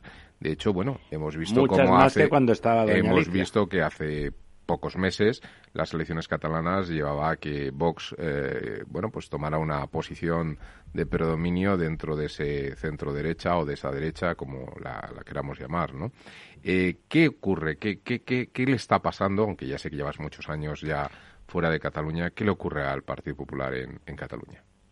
Bueno, no llevo muchos años, yo llevo unos tres, dos y medio, tres viviendo aquí. Es verdad que eh, llevo mucho tiempo realizando política, tanto en el Senado como en el Congreso de los Diputados, pero siempre viviendo en Cataluña y hace dos, eh, dos años y medio o tres ya viviendo y, y trabajando en política madrileña. Yo puedo deciros una cosa, las claves de las elecciones eh, catalanas, algunos quisieron confundir la interpretación de lo que ocurrió, por ejemplo, con el éxito del Partido Socialista Obrero Español, que algunos creyeron que el que el señor Illa ganara las elecciones era revalidar el modelo de gestión de la pandemia que había hecho el señor Sánchez Eh, y trasladarlo ese éxito con el resultado del señor Illa, cosa que se ha visto en Madrid que es absolutamente errónea esa, esa, esa interpretación.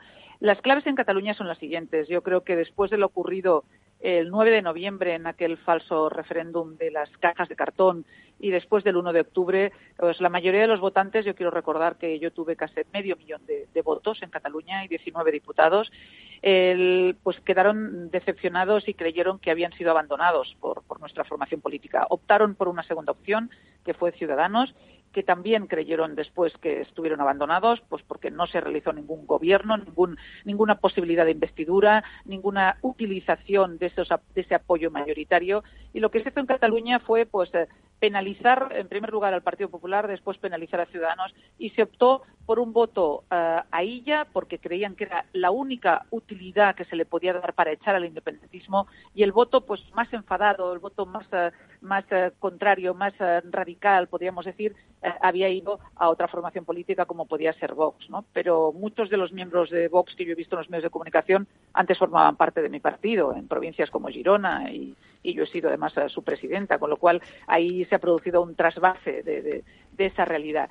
En Cataluña, el, el, el resultado de estas elecciones es que el señor Illa y el señor Sánchez han conseguido que el independentismo tuviera el mayor respaldo de la historia.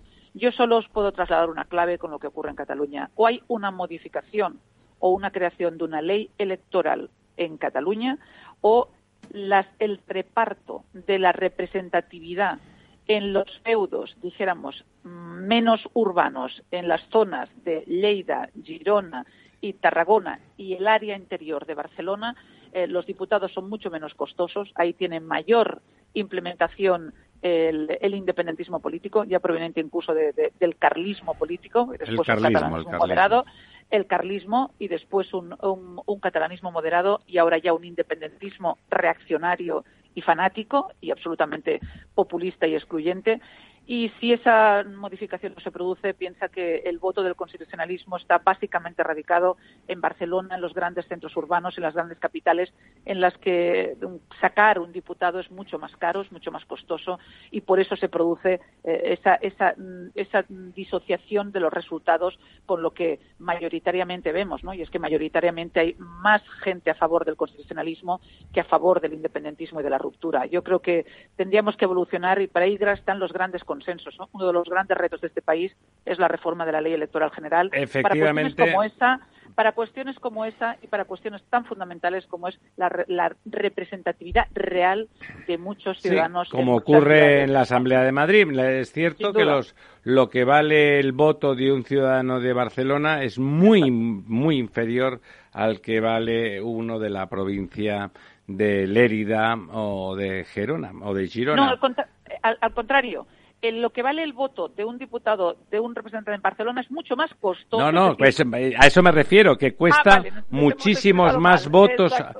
muchísimos Exacto. más votos. Los ciudadanos Exacto. de Barcelona tienen muchísima menos representatividad. O sea, eh, o sea han de votar muchos miles más de personas para que un, un ciudadano, un representante de Barcelona sea, sea elegido.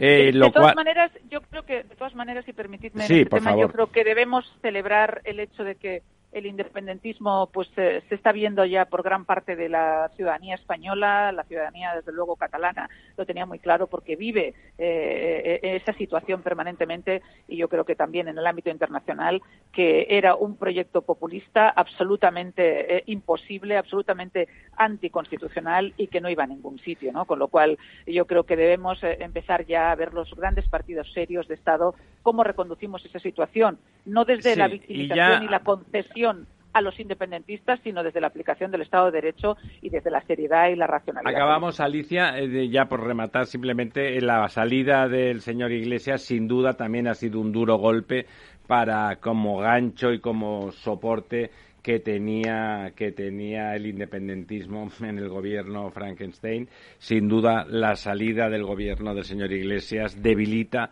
la posición en Madrid de, de ese independentismo. Alicia, muchísimas, muchísimas gracias por estar con nosotros. Queda pendiente esa comida con nuestra común amiga, que era, que era una comida para trabajar también, por cierto.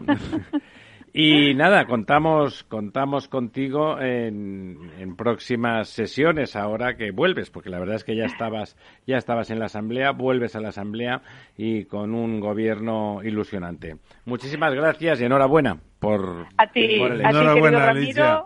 Buenas noches. A ti, Ramiro, a, a Lorenzo, a Ramón, y un placer estar con vosotros, y sabéis Ramiro. que me tenéis a disposición cuando queráis y los oyentes igual. Muchas gracias. Muchísimas gracias. Un beso muy grande, Alicia. La verdad desnuda.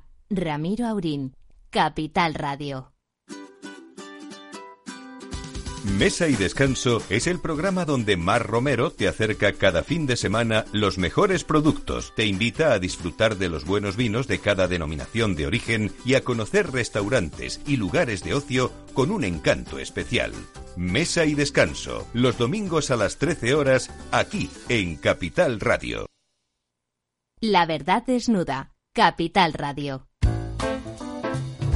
Muy rápidamente, porque el primer punto del quid sí. pro quo de hoy, don Ramón, lo hemos hablado ampliamente. Era para tener los datos. No, y está bien, porque realmente es una noticia que incluso en el repaso en el repaso del día no se puede obviar, que es la, claro. la enorme victoria de la señora Ayuso.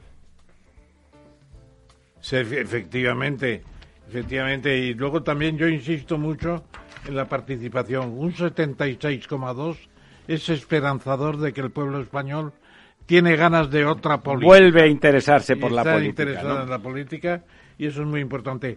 Y luego yo diría que Vox tiene mucho mérito de haber resistido el subidón del P P. Mantenerse e incluso ganar un diputado, eso es muestra de que ese partido... Bueno, se lo ha regalado se lo ha regalado el señor Iglesias con el numerito que montó en la... Sí, en, bueno, en la plaza de en la Plaza Roja de Vallecas... que llama Sí, que en la Plaza Roja, donde él envía a sus dos guardaespaldas a, a pegarse... tirar piedras a, a la propia policía. La verdad es que el, el, la política en España gana altura y pierde barrio bajerismo con la desaparición del señor Iglesias. Bueno, la, la, la, una cosa que ha parecido muy oculta, ha estado muy soterrada, es la participación de la sanidad privada en, en, en la época, en todo el problemazo gigante, en la tragedia de la pandemia, y resulta que su participación ha sido mucho más importante de lo que de lo que parece, ¿no? El Instituto para el Desarrollo e Integración de la Sanidad Privada, la Fundación I D I S, ha dado unos datos que a mí me parecieron muy interesantes después de lo que hablamos precisamente con Enrique Ruiz hace una semana, con el consejero de Sanidad de la Comunidad de Madrid. Porque de los nueve puntos de P I B, de perdón, eh, sí, nueve puntos de P I B sobre cien que se dedica a la sanidad en España, que es mucho, dos, ¿eh? dos coma siete, casi tres, son de sanidad privada. Claro, es un cuarto de ello. Y, y luego, además, resulta que de los hospitales que hay en España, cuatrocientos cuarenta y uno son privados y trescientos cuarenta y tres públicos. Son más grandes los públicos. Mucho mayores. Son mucho más grandes. De ahí que tenga un tercio de las camas, cincuenta mil camas, la, el sector privado. Y se ha reconocido que en el covid diecinueve han tratado al veinticinco por ciento total de los enfermos de la célebre pandemia. O sea que la contribución es impresionante. Y además, uno pues puede tener la libertad de asociarse a una sociedad de estas y mantener mantener la tarjeta de la sanidad pública, que es lo que hacemos. Bueno, que es como pagamos, no nos naturalmente tenemos derecho a ella. Y luego, si hubiera, no hubiera sanidad privada, el peso sobre la sanidad pública sería espantoso y tendría un y muy y muy oneroso. Incluso. Don Lorenzo. Bueno, de hecho, yo creo, fíjate, que se puede ver desde los dos puntos de vista, es decir, hay un win-win entre la sanidad privada y la sanidad claro. pública. Quiero decir que también el que tenemos una sanidad pública, eh, pues que, que yo creo que, que, que cubre unos requisitos bastante más que dignos, pues permite también que el acceso a la sanidad privada sea más eh, accesible desde el punto de vista económico, y eso provoca pues unas sinergias muy potentes que hace que el sistema sanitario nacional se beneficie de que esa, esa participación del sector privado ahorre muchos millones eh, de gasto sanitario, y por otra parte también permite que mucha gente pueda acceder a ese sector privado, porque al haber una potente sanidad eh, pública, pues permite que el coste sea más, más económico, ¿no? Esto lo, lo ves muy claramente cuando vas a países, por ejemplo, en Latinoamérica, donde hay competencia la, es, por parte es, de la sanidad claro, pública. El sector, claro, el sector público es, es muy débil, la sanidad pública, el sector privado es mucho más pri- prohibitivo, ¿no? Eh, por coste. Porque es más claro, necesario. Aquí, efectivamente. Entonces, eso hace que tengamos unos, unos, unas empresas del sector de sanidad privada muy competitivas y muy eficientes. Y esto yo creo que hay que decirlo, ¿no? Es decir, que son grandes grupos que realmente eh, consiguen una prestación de servicio eh, muy, muy positiva y valorada por los ciudadanos, porque si no, no la pagarían. Y por otra parte, con unos eh, recursos que, si lo comparas con otros países, realmente muestran un ejemplo de eficiencia. Brevemente, en un caso que los tres conocemos muy bien porque lo estudiamos conjuntamente, el caso del Hospital de Alcira, la, la actualidad presente es que la calidad, la calidad del servicio de ese hospital, que, que la señora Montón, digamos, que reoficializó, que no municipalizó, pero que lo volvió a, otra vez de gestión pública cuando era un hospital público de gestión privada, eh, la calidad y los índices han bajado extraordinariamente. Una cosa que no les había comentado y que tenía por ahí apuntado. Don Ramón, eh, Warren Buffett, que es alguien de quien, a quien usted le gusta comentar, cumple noventa y un años, es más viejo que usted, cuatro añitos. Cuatro años más, y le diría que tiene un consejero que pesa mucho sobre él. Pero no quiere, ese se va a retirar antes que usted, porque usted, es que hemos quedado que hasta los cientos de dos bueno, años contamos con usted. Bueno, pero lo mejor es que tiene un asesor que se llama Mangar, que tiene noventa y siete. Y el noventa y siete. Asesor, no, el asesor es la mano derecha. La mano derecha. Y ese asesor mano derecha le ha recomendado a Warren Buffett que nombre a un sustituto suyo, a un heredero. Para dentro de cuatro años. Para dentro de cuatro años. O sea, no le van a dar el poder todo, todavía. Lo tienen por si un día Warren Buffett se encuentra mal en la cama y, y tiene que sustituirle. Bueno, Pues es muy importante esto porque demuestra Greg que... Abel, se llama Greg Abel el ínclito, Greg ¿no? Abel, que tiene, me parece que cincuenta y ocho años. Así es. O sea que le espera una gran presidencia. Una criatura. Él es el vicepresidente de Berkshire Hathaway, la gran, el gran fondo de valores que tiene eh, Warren Buffett desde hace muchos años. Entonces a mí me parece... O sea, es alguien de la cantera Buffett, digamos. Que incluso en la mayor senectud hay que prever el futuro. Bueno, aquí entre nosotros, como el más joven es don Lorenzo, pues el, debería, es el que tenemos que poner... Le debería, de, le debería recomendar a usted, don Ramiro, que buscara un sustituto para cuando falte. Pues eso, para don Lorenzo, Lorenzo para que es el ciento cuatro joven. Años. Yo hago como Buffett, le tengo a usted con ochenta y siete de, de asesor de, asesor. de cabecera y de heredero a don Lorenzo, que es el más jovencito. Bueno, de los lo tres. que sí que lo que sí que yo destacaría, vamos, de la noticia, aparte, bueno, de, de la parte más Más, eh, pintoresca por la edad de, de los personajes, es el, bueno, que el señor Buffett ha creado un estilo propio, un equipo propio, que es una persona muy muy fiel a, a su gente y que lo demuestra con esto, ¿no? De que lo bueno, que hace y es... luego que es un mecenas formidable porque es el principal alimentador, aparte de Bill Gates, de la fundación eh, Bill y, y Melinda, Melinda Gates, Gates, que va, no sé cómo va a evolucionar porque se divorcian. No creo que le han dicho que, que lo van a conservar todo igual. Van a conservarlo cual, todo igual, bueno. Cual. Pero parece que ser, que se han cansado y se van a dar unas vacaciones de ya de mayorcitos, ¿no? Eh, se será, van a buscar un novio y una será, novia será respectivamente. Ver qué pasa ahí. Bueno, son cosas que pasan, ¿verdad, don Ramón? En todas partes cuestionabas. Incluso otras cosas más difíciles de, de digerir. Estábamos hablando antes de eh, con la coña de si la presidenta Ayuso era la Marianne española y, y al hilo de la Marsellesa que usted nos denostaba, eh, que en, en, hoy es el doscientos aniversario de la muerte de Napoleón, Napoleón Bonaparte. Y esa moda, ¿qué le parece? Que allí han dicho que no lo celebran, sino que lo conmemoran, porque obviar la importancia histórica, no solamente en Francia, sino en toda Europa, de don Napoleón Bonaparte, es realmente absurdo, es realmente absurdo.